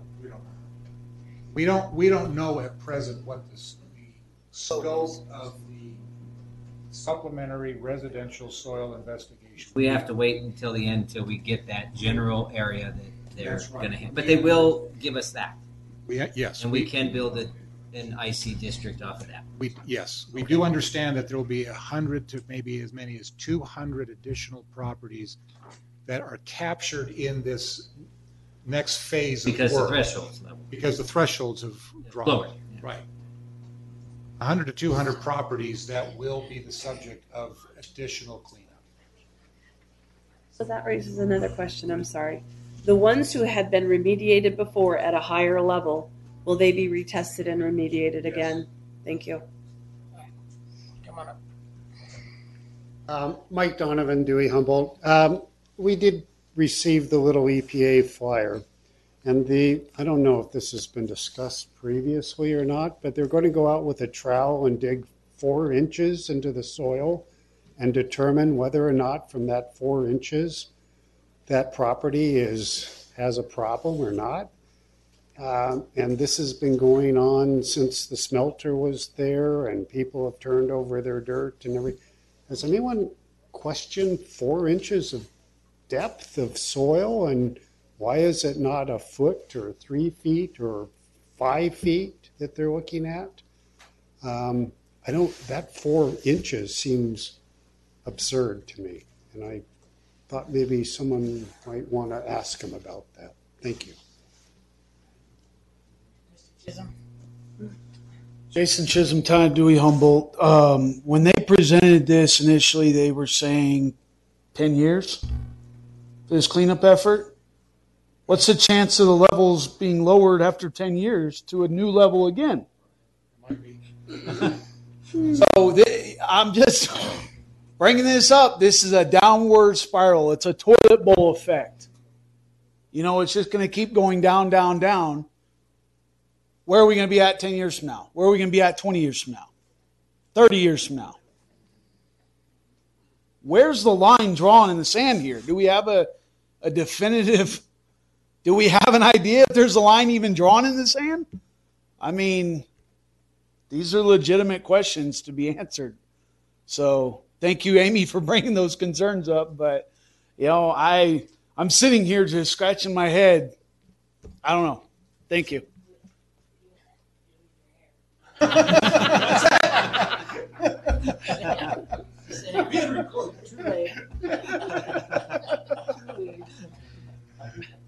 Bruce Woodhall, Dewey Humboldt. Has there ever been the ability to have a mandatory access agreement or protocol? Because I don't believe in this fair access agreement. It's ridiculous to me. Isn't the contamination and pollution and cancer an emergency? Why can't the town have an emergency amendment that they need to fix and help and clean the town? So I, as a resident, can live down the road and I can be on a piece of property that is completely contaminated. And downwind from me are some kids living. And they're getting my pollution. When the EPA comes to me, I said, no, get off my land. I don't agree. So I'm killing them. And I have the right to do that because of a fair access agreement. It's BS. This is an emergency. There should be no ability for fair access. It should be a mandatory access. Every, it's a town. We're a town, a village of people. We all want this fixed. We all want it done. We have to all cooperate to make that happen. Why would somebody not want to know what's going on with their property? You know, I'm one of the prime candidates. I live on the smelter. They can test my place every day of the week if they need the numbers. That's all I got to say.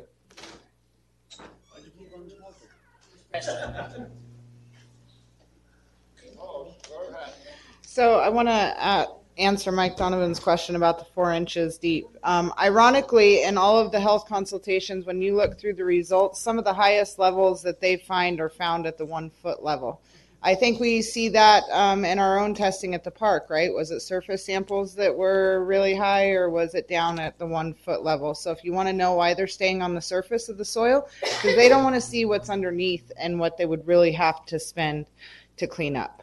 Um, it's extremely all of it is extremely frustrating. When we, we sit here and argue about this stuff eh, 15 years later in the 2009 health consultation they have the arsenic the background level set at 30 parts per million they have the lead level, level set at 20 parts per million so in 15 years epa raises that level all the way up to 174 parts per million they come into town they spend millions of dollars cleaning up residential properties to 174. Now they're going to come back and go back down to the 30 that we already had in 2009. Like, I don't, I don't see how you guys think that we're going to move forward from this, and you guys aren't just going to be left in a complete mess. Um, and the residents and the people who are sick are the ones who are going to take the brunt of it because you all don't have enough backbone to stand up and say, "We said this is what we want, and we're sticking to it." That's my opinion. I know these guys don't agree with me, but that's okay. What are you suggesting before you walk away? Um, that's got to be discussion between you guys. Obviously, like Jeremiah said, it's a double-edged sword because we want them to come in and reduce the exposure for our residents. We absolutely do. Um, are, are we just banking on the fact that because we have it over here in a facts and question sheet hidden somewhere on the internet that they're going to provide us with data? It's ridiculous. So I don't know what to do because we can go ahead and say, yeah, let's sign the access agreements and let everyone come to town. But if they don't provide you with the data, we're no better off than we were 15 years ago. All of this is for nothing. And from what I understand, even if we don't agree to it, they're going to come in and do it anyway. That's Correct? What I'm understanding. So- what I'm asking. What are we supposed to do if they're going to do it anyways? I don't know. That's a good question. I will I will say that when I stepped out, Brittany Duncan was calling me and she said, "Tell them that they will threaten you with seventy five thousand dollars a day to get on your property because that's what they did with Brittany." So I mean, it's not we- a lack of a backbone. It's I don't know exactly what you're asking because it sounds like we can say we're going to go along with them and they're going to do what they're going to do, or we can say we're against this access agreement and they're going to do what they're going to do. So, what is your suggestion? and, and and maybe that's something that has to be discussed more with the committee. Although I'm not on the committee, so I don't know. I don't know how all that goes. But how do we get this access agreement? If this is what's used nationally, we are not the only place that's having this issue with EPA sharing data for us. So, eh, do we need to go a different avenue to address that? Um, is is that the right thing to do here? I don't know. I just know 100% without a doubt EPA is not going to provide the data. They are not going to say anything that they're doing. They have not in 15 years.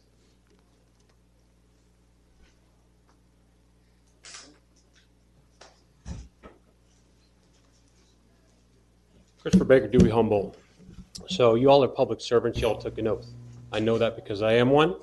And despite what you may feel is the correct course of action, you have a duty to uphold the Constitution. Nobody has mentioned the Fourth Amendment. Now, what you're allowing, if you move forward with this without opposition, is access for federal agents to private property of your citizens. Okay, that's unlawful.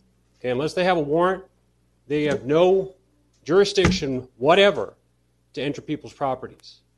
So you're worried about what, what should you do, right? Okay, so work with your county sheriff.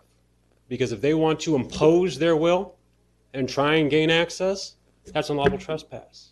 You guys need to look into this. This is simple. Fourth Amendment of the Constitution. Okay?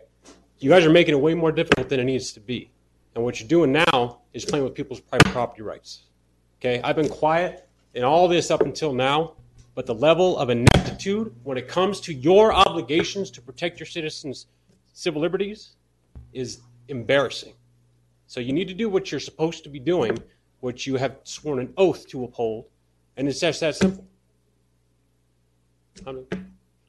You Oh, I was going to say I agree with you completely, but we have another community member that's saying maybe we should mandate that we force everybody. Well, then you, sir, would be a tyrant, wouldn't you? That would be horrible. I do not believe in that. Okay. That I mean, that's me. That's not the rest. But what it sounds council, like, I you guys are moving forward with, okay, well, you know what, we tried, but we failed, so we're just going to go ahead with it anyway. Right? I mean, that's basically what I'm hearing. No, you still have the right to tell them no. We're not telling you that you have to tell But you guys opened the door to this mess, and now we have to clean it up? We didn't, No, we we didn't didn't open open the the door. We didn't open the door. We just slammed it in their face when they when they stepped on our backs. The gentleman And that then- was here in the beginning tonight opened the door. He made it to Superfund site. Uh-huh. Now we're trying to help resolve this issue. So you still can tell them no. You don't have to have them on your property. We're not forcing you to tell them yes. Mhm. There's nothing. No one of it. None of us. Cooperation that. that you wanna do. No, no, no, no. We're not. We're not telling you anything that you made your own mind up. What we're saying is we asked EPA to change their access agreement. They told us no. So be it. Still not telling you that you have to have them on your property. We're not telling you that. So the Fourth Amendment, we're not even touching that. Of course you wouldn't. Why wouldn't you? You're elected. Why you- wouldn't you touch the Fourth Amendment? You have the right yourself. I'm not going to infringe on your rights. You just got through saying that we don't want to, you anybody to infringe on my Fourth Amendment, right? And then what you said? What I said is it's your job to protect your citizens. Okay, I am protecting you. You're doing the exact opposite. Okay, that's fine. So nothing? No comment? No, Okay. I already told you. I already explained it. You still have the right to tell them no. So, okay. Um, any other questions? Yes, come on, Bruce. Yeah, everybody has. I'm going to call the question here in a minute. Should have already. Well, it's just a direction. Yeah, there's no vote. Bruce Woodhall, Dewey Humboldt. This is odd for me. I'm actually going to compliment the EPA a little bit. Um, I've been in very high levels of management. So there's a name that's been thrown about and person we can't trust at the EPA, and we're a little upset he's still going to be in his same exact position. No, he got a promotion. Mm-hmm. Or he got promoted. Well, maybe he got promoted beyond that position and he'll be out of some of this. Who knows? But the point still is, if he was in the exact position, these people that got on planes and flew here right away, he answers to people. And he's answering to people because of all the things and just the yelling and screaming that's been going on the last couple years. It's getting their attention. And people above his pay grade are now seeing what's happening here. And he has to answer to them. So that's a little bit of comfort there that he's not just running the rodeo himself now. He has to answer to people. And they're not in his vein. So I actually hope that this is in other hands with the EPA because it is our only game in town. It's not like we have an option to pull into a different service station for, the, for a different EPA over here. We only have them. We can only hope they see that we want and need the action we need now. And the past is the past.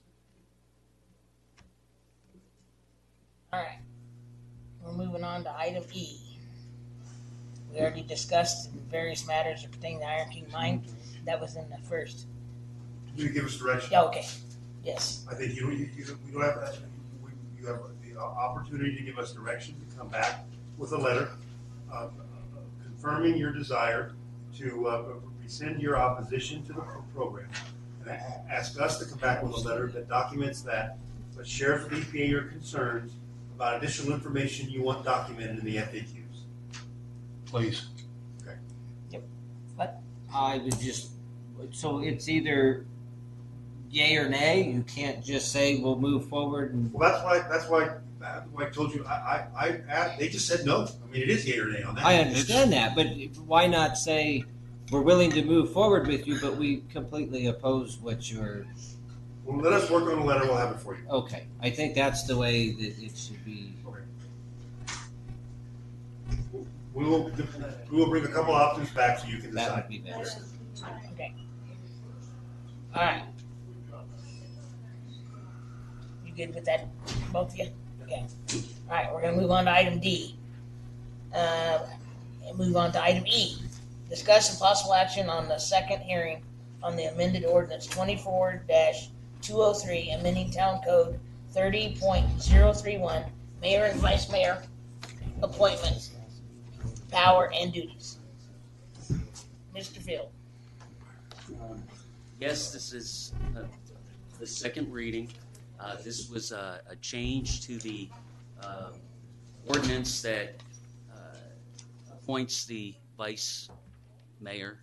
Um, And what we did is um, we added language that says um, that um, uh, if you have two people that are both qualified, it will be a vote of the, of the council to decide who will be in there.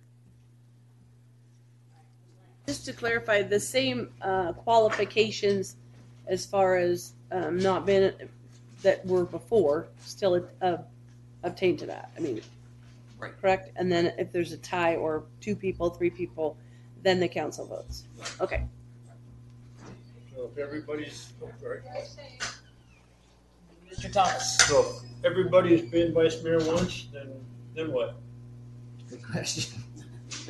Then I would think it would still go back to the council votes, maybe. Well, But what is- again, it may not have me. to What add is that. it gonna be? No, if everybody's been a vice mayor, then it goes back to the council to vote again. Because it's just like, just like Vote For just what, It's what- everybody that's available? anybody Yeah. and everybody, yes. So like we all vote, you know, for one person. If one person gets two or three votes, then we would have to go from there. Of course, the person would want, it- the Have person to do has it. to want to do it. I mean. Yeah. Or you just wait until someone doesn't show up and that's when you appoint. You can do that. There you go. Yeah, That's I a like good that. idea. I like that. So, we got a So- motion? Um, yeah, I guess. I'd Mr. like, Finn. yeah, I'd like to make a motion uh, to move forward with the amendment of ordinance twenty-four two oh three, amending the town code thirty point zero three one, mayor and vice mayor appointment power and duties. Second. Okay, motion been made by Mr. Finn, seconded by Mr. Barron. Any discussion on the motion? Seeing none, we roll call vote, Ms. Evans. Councilmember Finn. Yes. Councilmember Rogers. Yes. Councilmember Lance. Yes. Councilmember Thomas. Yeah. Vice Mayor Barron. Yes. Yes. And it passes to zero. Thank you, Ms. Evans. So just to clarify, no longer does it go by who had the la, from the last election, who had the most votes. Okay, Says Sense Incorporated. just so everybody knows. All right. Moving on to item F. Discuss and possible approval to proceed with the procurement, bidding, and site work for construction of a community center at one two nine three eight East Main Street. Mr. Field. Uh, yes, I uh, gave you a, a communication, council communication on this. Um, uh, been uh, working with uh, Vice Mayor Barron. He has been very helpful in assisting me on this. Um, what we did is we initially said we were going to bring back what we estimate the cost would be, and then from there we would ask the council if you want us to proceed or not in procuring um, the necessary work. Um, we went back and uh, we looked at uh, just the general cost of a building. Now, of course, we'll still have to make sure that it follows all the procurement requirements. Um, uh, and uh, what I did is I went back and I took the quotes that we had on the town hall back in 2021. Um, I uh, used those uh, and estimated uh, construction uh, prices uh, under the current market prices. We used the rule of thumb of uh, construction cost per square foot on recently permitted projects in the town. Um, and uh, when it came to the kitchen, estimated the uh, prices of new equipment. Um, does not mean that you don't, you can't go ahead and buy certain equipment used uh, that's in good condition. Um, so we're just trying to come up with what it would cost us in total. Uh, now, uh, there has been at least uh, some things already done, um, and uh, that included uh, the, the property being surveyed and soil tested for geotechnical engineering recommendations for the foundation. Um, it's a different type of building going on though. Um, it also uh, uh, looked at what kind of uh, earthwork grading needed to be done, the slabs on grade. All that has already been done, but it was for the original building that we were going to do for the town hall. Um, again, these are uh, are prices that uh, uh, would be based on square footage. Um, the type of building that uh, we think uh, will be characterized uh, would be designated as general assembly. Uh, based on the size, we believe the occupancy would be 100 and would be used by the public. Now, realize that this is only contemplating a, a community center uh, and the building of it uh, uh, with a kitchen. It doesn't include anything else that might have, have to be done, such as if you have to man more than what with volunteers, then uh, that would be additional costs. Um, and that would be continuing costs. Um, the uh, and of course the operations on the electrical and the water and what have you. Um, so what I did is I did put down what the items were that were needed.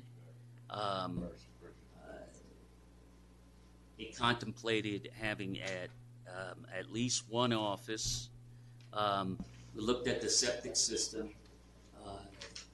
If it's going to be a conventional septic system, it's about ten thousand dollars, twenty thousand if we go to an alternative system. It's all going to depend on the percolation test. Um, again, you can see through here the plumbing, uh, the electrical, uh, the type of equipment that we would put in. Uh, then we also put in, and I did an estimate on outside site improvements based on square footage for landscaping, paving, sidewalk, any tar- sort of hardscape, natural gas hookups. Uh, The, uh, now it's important to note that Agua Fria Festival, Dump Days, and Dewey Days, and St. Mary's Food Bank, uh, if you build this on that property, will be affected. Um, So the financial impact, just uh, based upon uh, conservative uh, numbers for the building, um, excluding any unforeseen issues, would be around four hundred thousand. Um, of course, that doesn't have a contingency in it, um, which you, again, you may want to put in. So, it's up to you to decide if you want to move on further, and we could then start looking at the procurement and how we have to do it. Uh, uh, if we find exemptions to the requirement under Title 34 for construction of the building and acquisition. Um, If we look at uh, uh, cooperative uh, procurement through some other source for the same type of building, so. uh, Again, that's up to you. Mr. Mayor. You can go. I'm- I'm I know, gonna take you can off. This is an example that I want to explain. About six months, Jeremiah got way out in front with his expertise, and I pointed out we had a procurement issue. This is how the system works. You authorize Jeremiah to assist the manager in in using his expertise, and this is a good solution. And then you, then we'll go through the formal procurement, much like you've done with Councilmember Finn on Old Black Inn. But I need to get on the road. if that's okay. Yep, no problem. Thank you. Safe trip. Thanks, Bill. Thank you all. All right. I don't know if that's better or not, I don't know. You good? Are you good? Bill? Oh, Are I'm you good. done? I'm good. I'm sorry, I didn't hear. All right, Miss Lance. So, um, we, I thought we talked about having, um, space for roadworks, an office for them with a area. Is that not part of this? Uh, no, no, and that's because the size of the, the, uh, lot is, uh, Three quarters of an acre, not yeah, it's not very big at all. You can't even pull the equipment in there. So it, it, you know, you want to be near the equipment, and have it all in one spot. But that has been it. suggestions. That doesn't include if we want to put in other offices. Okay, Mr. Thomas. Um, I've been in the business for 45 years, and I don't want to be insulting, but your numbers are way off, way off. Um, A good example, how'd you come up with $10,000 for a conventional system for a building that is supposed to maintain a 100 people? Yeah.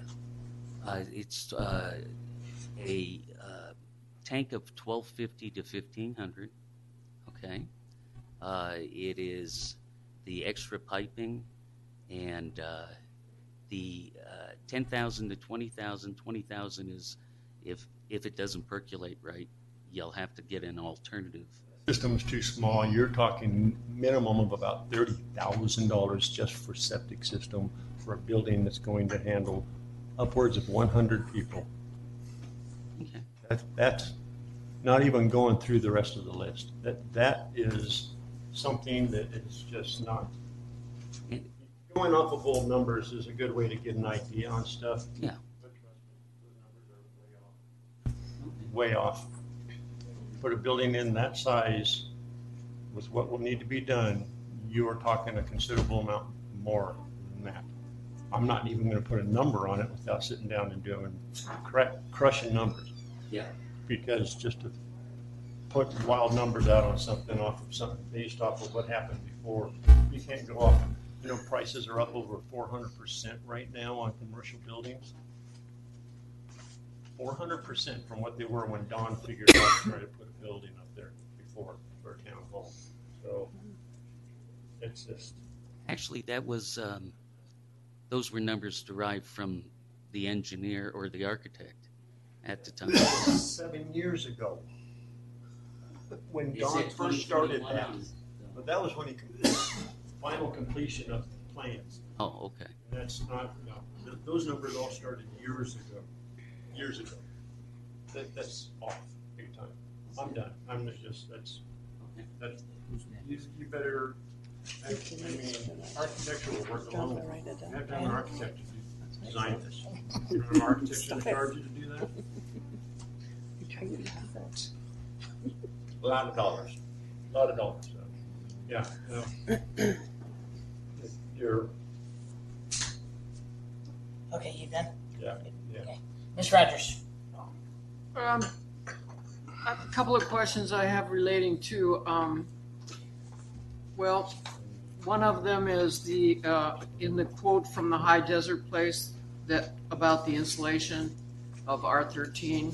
In, in, in one of my previous lives, I worked for a company that made insulation and packaging, and I went to several trainings and blah, blah, blah. And in, oh, when was that? In the seventies, they were saying that you should have at least 19. So there's a few more dollars there. Uh, and it, maybe it went even higher, but now maybe it's 25 or 30, I don't know. Um, and then I also wondered about the relationship between the, okay, you have a paving number, but then down below, a couple of paragraphs you say, but since we have all these other activities, we might have to pave 100%. What, what percent are you starting out with? Well, the idea is, is that it's the remaining area or footprint that's there. You want to try to, because of the uh, uh, contamination that we saw, you want to try to cap it somehow. And uh, one of the ways you can do it is with paving. Oh, I, I get that, but if your price up here in the uh, outside uh, site improvements for number two paving is X amount of twenty, sixty-nine thousand What I did dollars, I- is that ten percent of the property? Is that twenty-five? Is that? No, it's, it's based solely on uh, square footage of the building and the percent per, um, not the percent, but the square footage price for paving based upon uh, the prior. That's the three thousand square foot of the Yeah. building plus whatever, some sidewalks and nothing else being paved. No. Sidewalk, asphalt, parking It spaces. includes paving, it includes a uh, Parking spaces? landscape. and park. Okay, I guess I'm trying to figure, I'm just trying to think of, okay, if we have that number, but down below you say, but we probably ought to pave the whole thing, which I'm not saying that's a good idea or bad idea, I'm just trying to figure out how much more that might be if this is, okay, it's fifty percent, you know, is it? Yeah, I understand. I understand. I, I think what we were, we were trying to do is give you a rough idea, and that's it, because we still need to go out, and you would still have to price everything out. Um, and I, okay, then I had a question about the sprinklers. Uh, I'm surprised that that was a question of if we need. I think that's probably mandatory. Only over five thousand square feet. But, okay. Robert, it's changed, it's changed. Changed? It goes by occupancy now, not square footage. What's the occupancy for? Hundred people. Bring hundred or more? And it will also count on, uh, what will be important is CAFMA would have to be brought in, our um, inspector would have to tell us. PJ, right? Yeah. Yeah. Yeah, because they, you know, if they recommend it, you're gonna go with it. If you want to build it. Yeah, exactly. Okay, that, uh, that's all for now, thank you. All right. Mr. Barron? Oh, wait a minute, Oh, I'm sorry. Ms. Rogers? Two windows, come on. Base. Let's have two roll-up garage doors, but only two Well, windows. that'd be nice. I think they can add them, did you see? Yeah. Windows Yeah, I saw 750, the prices right? were added Yeah. there, but what a place to start, two windows. Where would you put it is my question, but it, that's okay. all around the edges. So we don't need Exactly, an they have to be architect or anything, openable. do we, Dan, for this? I, I don't think you Well, do being- because being it's an, uh, already an engineered plan, but the thing is, being you an may open need plan? it for inside the framing and everything, you might want to, want to have someone lay it out. Public building is required. Um, and then I, I'm, I'm pretty sure your number for the septic is pretty dang close. Um, cause we're not servicing a hundred people every single day. It's not the demand on the system on a consi- Hey, hang on. Everybody be quiet, please. Thank you. I was having trouble hearing you. I'm in trouble having to hear all day with from him. So your your numbers are pretty dang close. Um, I think if if anything, your your hood number might go up a little bit just for the fire suppression. But I mean, everything else that I've kind of priced and looked in ballpark to myself, it, it, everything seems pretty spot on. Um, so I just wanted to let you know about your septic number was pretty good. So. Um, and One. I got one just then. A few other things that you need to change. Yeah. The roll-up doors are non-insulated, so you need to put insulated doors if you're gonna have this as a community center and do it the right way. The roll-up doors that they're listing are not insulated.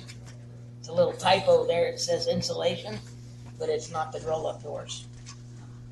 And then, um, since you're doing a commercial kitchen, you need to have a grease trap installed before the septic system. That's So correct.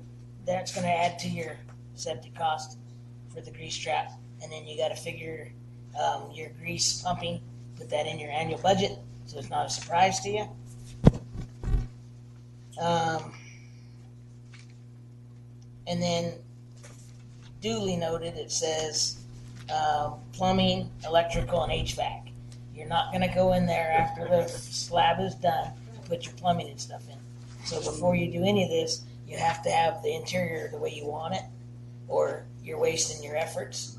Um, so, and the HVAC system needs to be addressed for um, over 100 people, okay? Not just for the building. Because you add 50 people through the room, you better have a better machine, yes.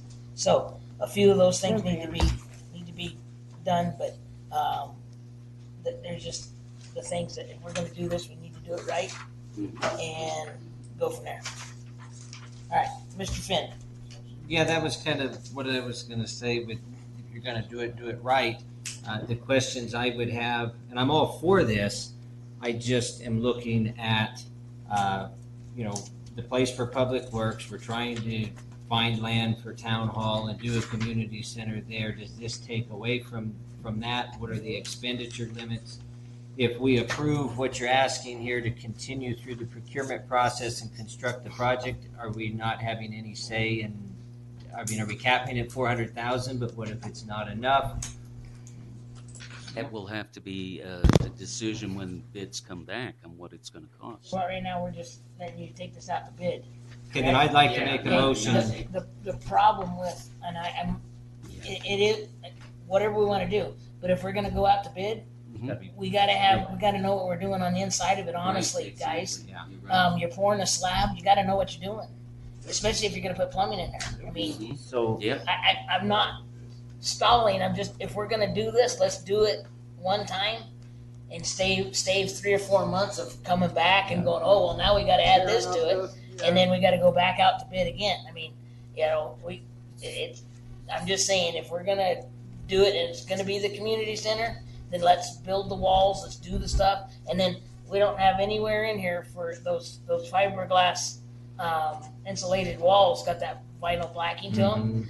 But if you're gonna have uh, activities in there, you're gonna want to either drywall those walls or do something with those walls because there's drywall in they, they're somewhere. easy to poke a hole in, and then you got tape that you got to tape it up with, and I mean it, it, it it's okay for some things, but not for a commercial building. On and It- on and the on. insulation's great, but you just got to protect it.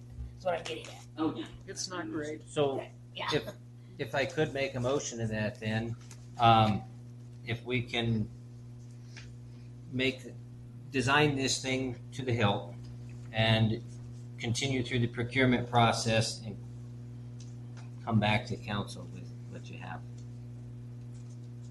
So that, yeah, so you can look at what we have prior to going out to bid, is that what you No, no, actually go to bid with Okay. it. Can't Yeah. go to bid unless you've got everything. You, you've got to have everything Yeah, done exactly. first, though. You have to design it first. Can't go to bid until you know who's in the house. We need an architect. kitchen and some You bathrooms. gotta have an architect for a public building. And, and. Bill even said so before. Exactly. Go to bid, Throw the gotta kitchen. have your ducks Throw kitchen order. and the bathrooms in the thing and, and put it out to bid. It's not complicated. It's a metal building with a couple of walls on the inside of it. The rest of it's open for, for whatever. I mean, this is simple stuff. So can, can you not go to procurement, out to bid with that in mind and, and, and have something kind of fabricated?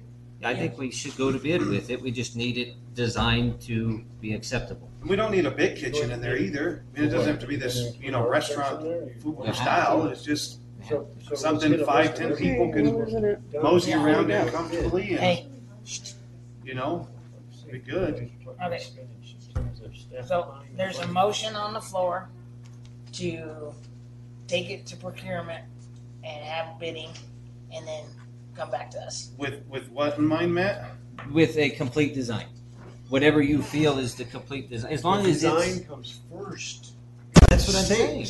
Well, you don't go That's to what I'm bid until saying. you have a design. But they have to do the design and then go to bid. They're not gonna come back with a design. They're going to add what you need Yes. to Hang do on. design. Before, Then before we come carry back on the with this, We motion, approve it, then you go out to bid. hey, before we carry on with this motion, I'm gonna let the audience tell you what they really want in this building. So, honestly, don't know who had the hand up first. We'll leave, we'll leave, uh, yeah, let's start off with Jason. Come on, Jason. Your arm's just jumping up. Uh, thank you, John. Jason Chisholm, time to be Humble. Thank you for not leaving my hand up there for three hours like it has been in the past. Amy's laughing. It has been. I know. get muscle Back in that fatigue corner. like everybody else does. Okay, Jeremiah. Thank you. Great idea. Great idea. Nothing for public works yet. Matt's got his gears are spinning over there. I can see it with public works. Okay? But we had a packed house here tonight. Are we going to plan ahead with this thing to where when we have big meetings or just meetings in general, we're set up to record and we have internet over there and we have all that? That way we can just not have our town hall meetings in here anymore. We can have our town meetings over there.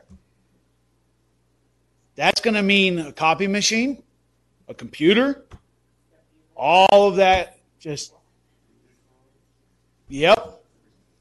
Conference call system, phone systems. You're going to have to have the phone bridge. You're going to have to have all of that over there.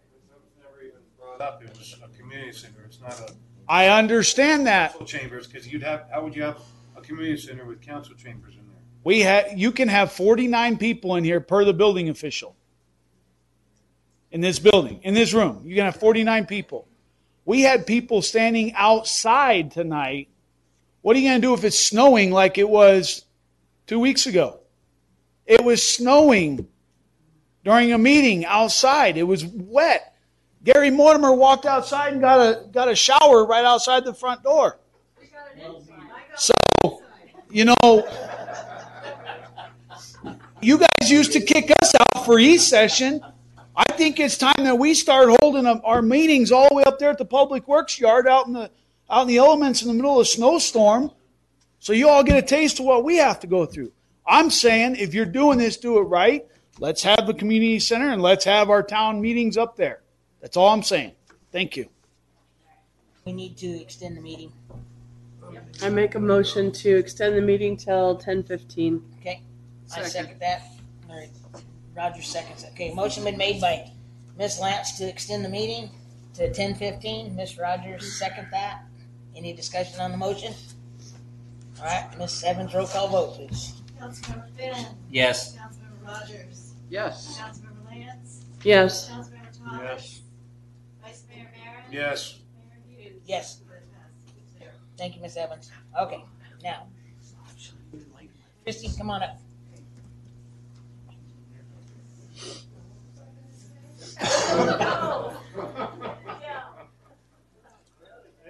Christy Bagwell, Dewey Humboldt.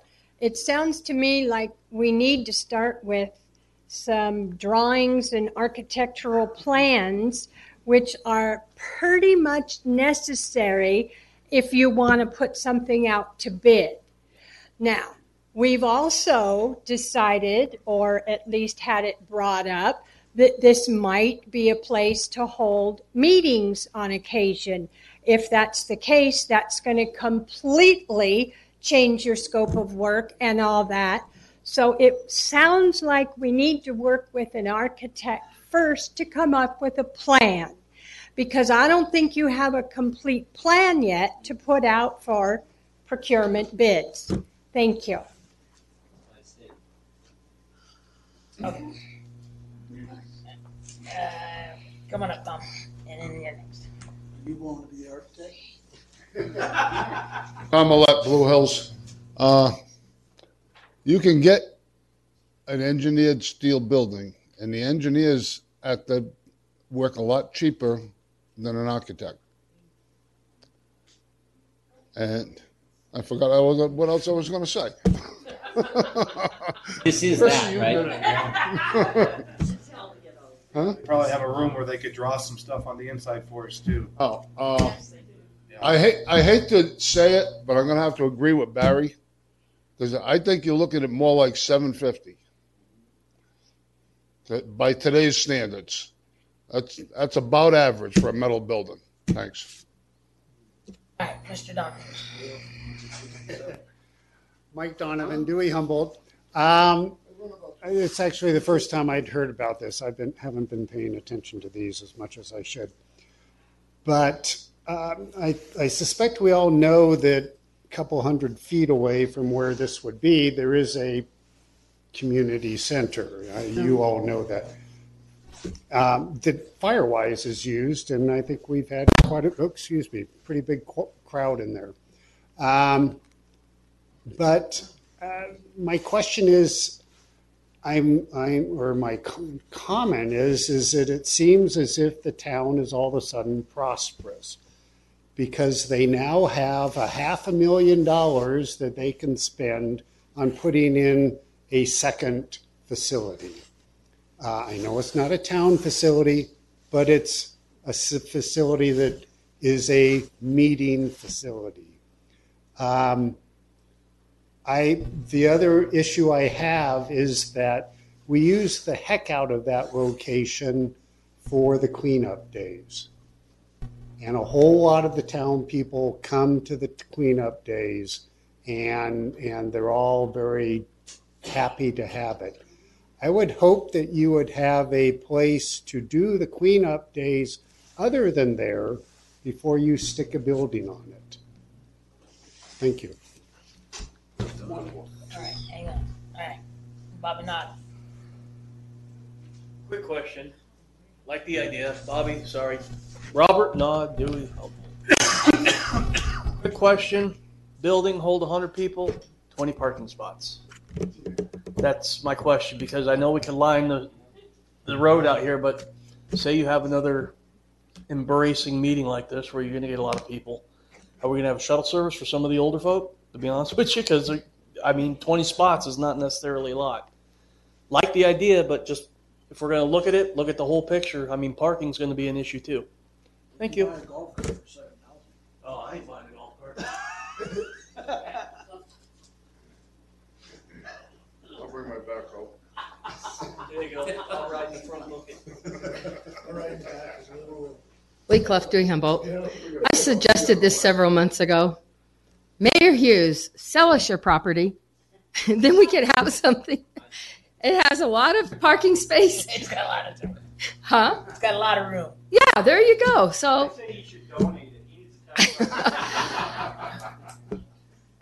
Hey, you got more acres than I do, pal. Oh, right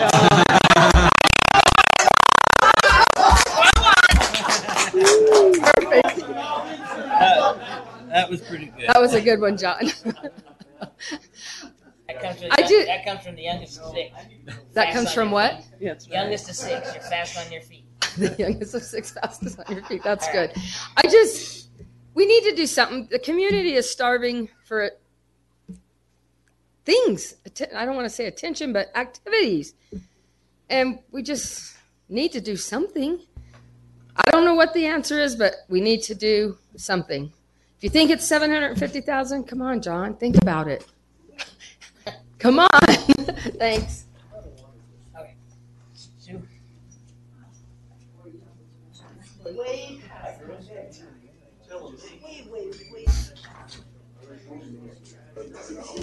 Sue Brad Humboldt. So this is what we do every time. We get to a certain point and then it all kind of just goes to you know where. Can we just do this, please? Find a way to agree, get it done, please. The the activity center is is too small and we're not welcome there. I'm telling you, we're not welcome there. We went there. We are not welcome there. We need our own place, please.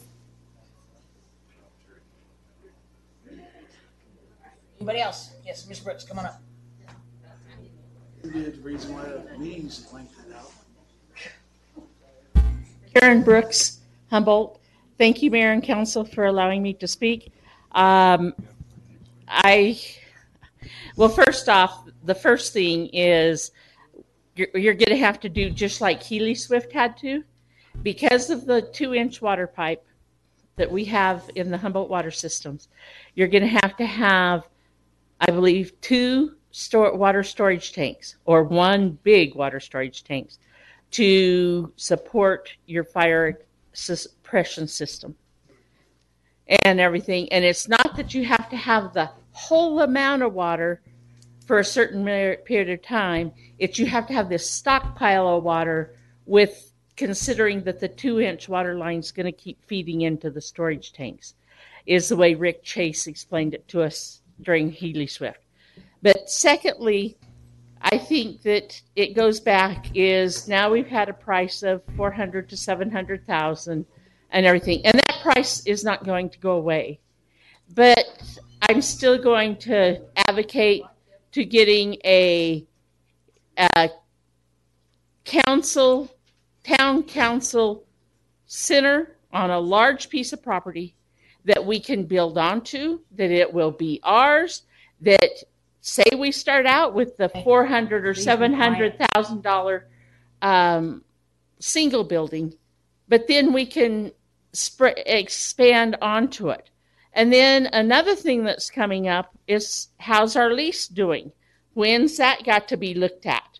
So, and how much more? I know we've probably put in over a million dollars in rent Oh, yeah. Well over. so, and everything, if not more than that by far. And so here we go. But I think we need to have something that we can continue to expand and build on and have enough room on for the public works, for a community center, for youth activities or whatever besides town hall. And we'd have plenty of parking spaces. So that's what I've got. All right.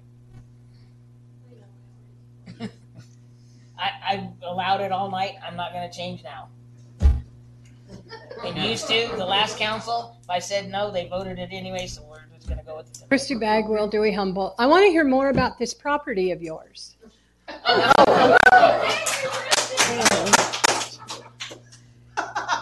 Okay. Uh, everybody's done, right? Okay. So there's Matt. Go ahead. wanna Oh, go? Mr. Thomas. Sorry, Mr. Thomas. Uh, I just, Mrs. Brooks made a comment that I was gonna make about a town hall. Remember just a few weeks ago, we were talking about a piece of property and we were gonna get busy on getting our town hall and our civic center put together.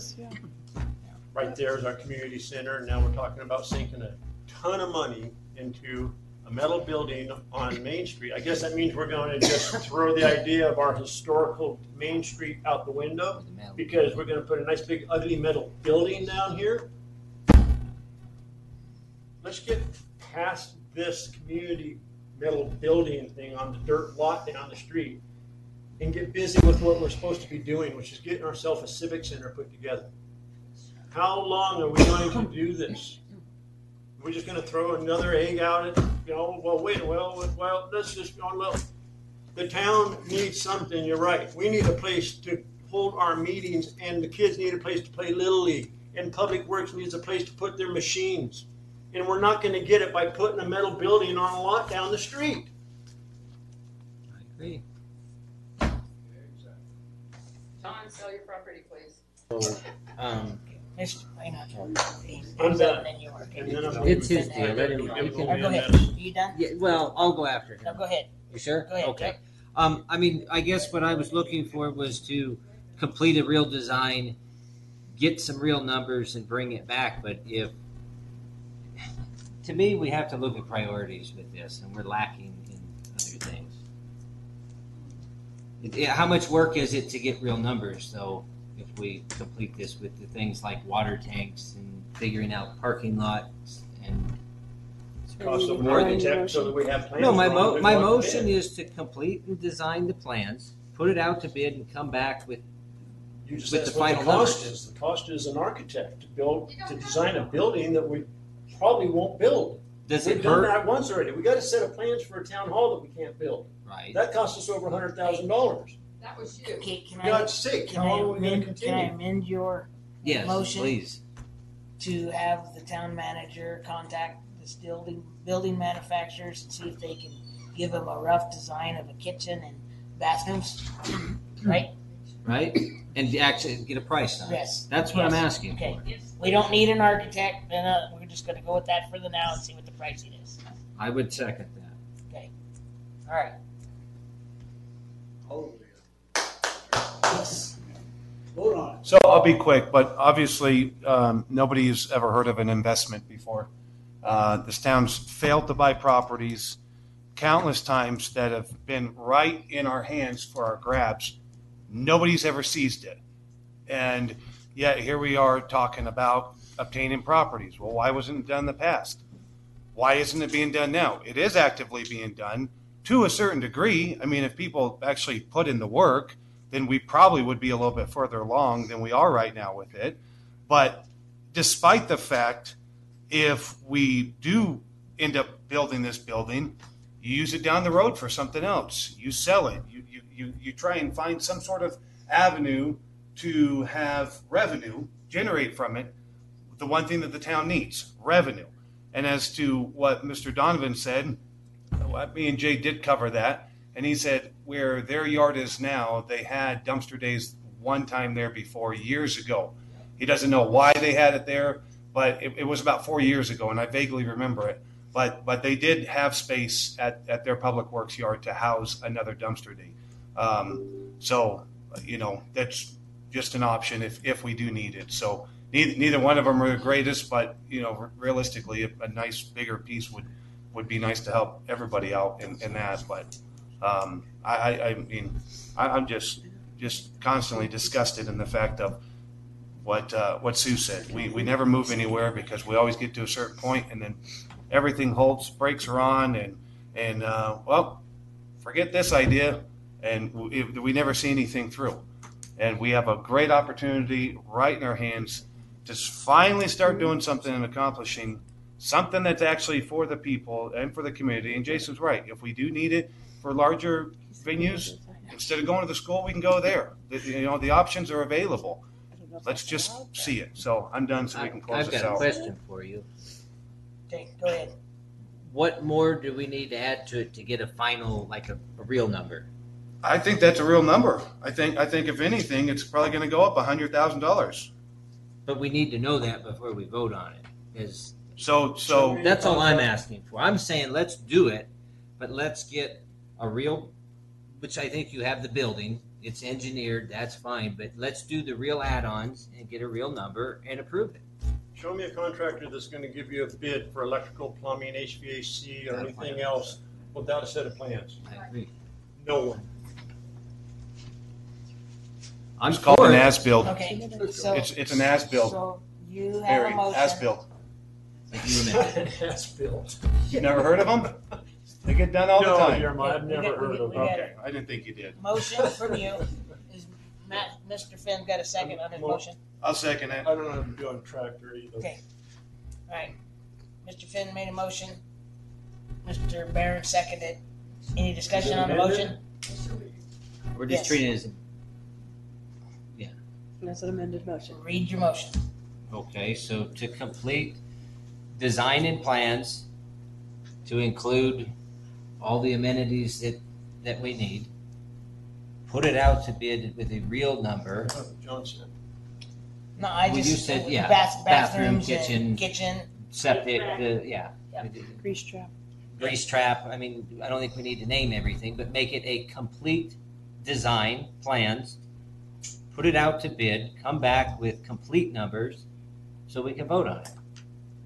You got direction like that? You understand it? Okay. Yes. So a motion been made, seconded. Any discussion on the motion? Seeing none. Ms. Evans, roll call vote. Councilmember Finn, Yes. Councilmember Rogers, Yes. Councilmember Lance, Yes. Councilmember Thomas, Not a chance. Vice Mayor Barron, Yes. Mayor Hughes. Yes. Thank you, Ms. Evans. All right, now we're gonna move on to uh, item eleven, which is to adjourn at ten fifteen. No, look, you did, you did it. Whoa.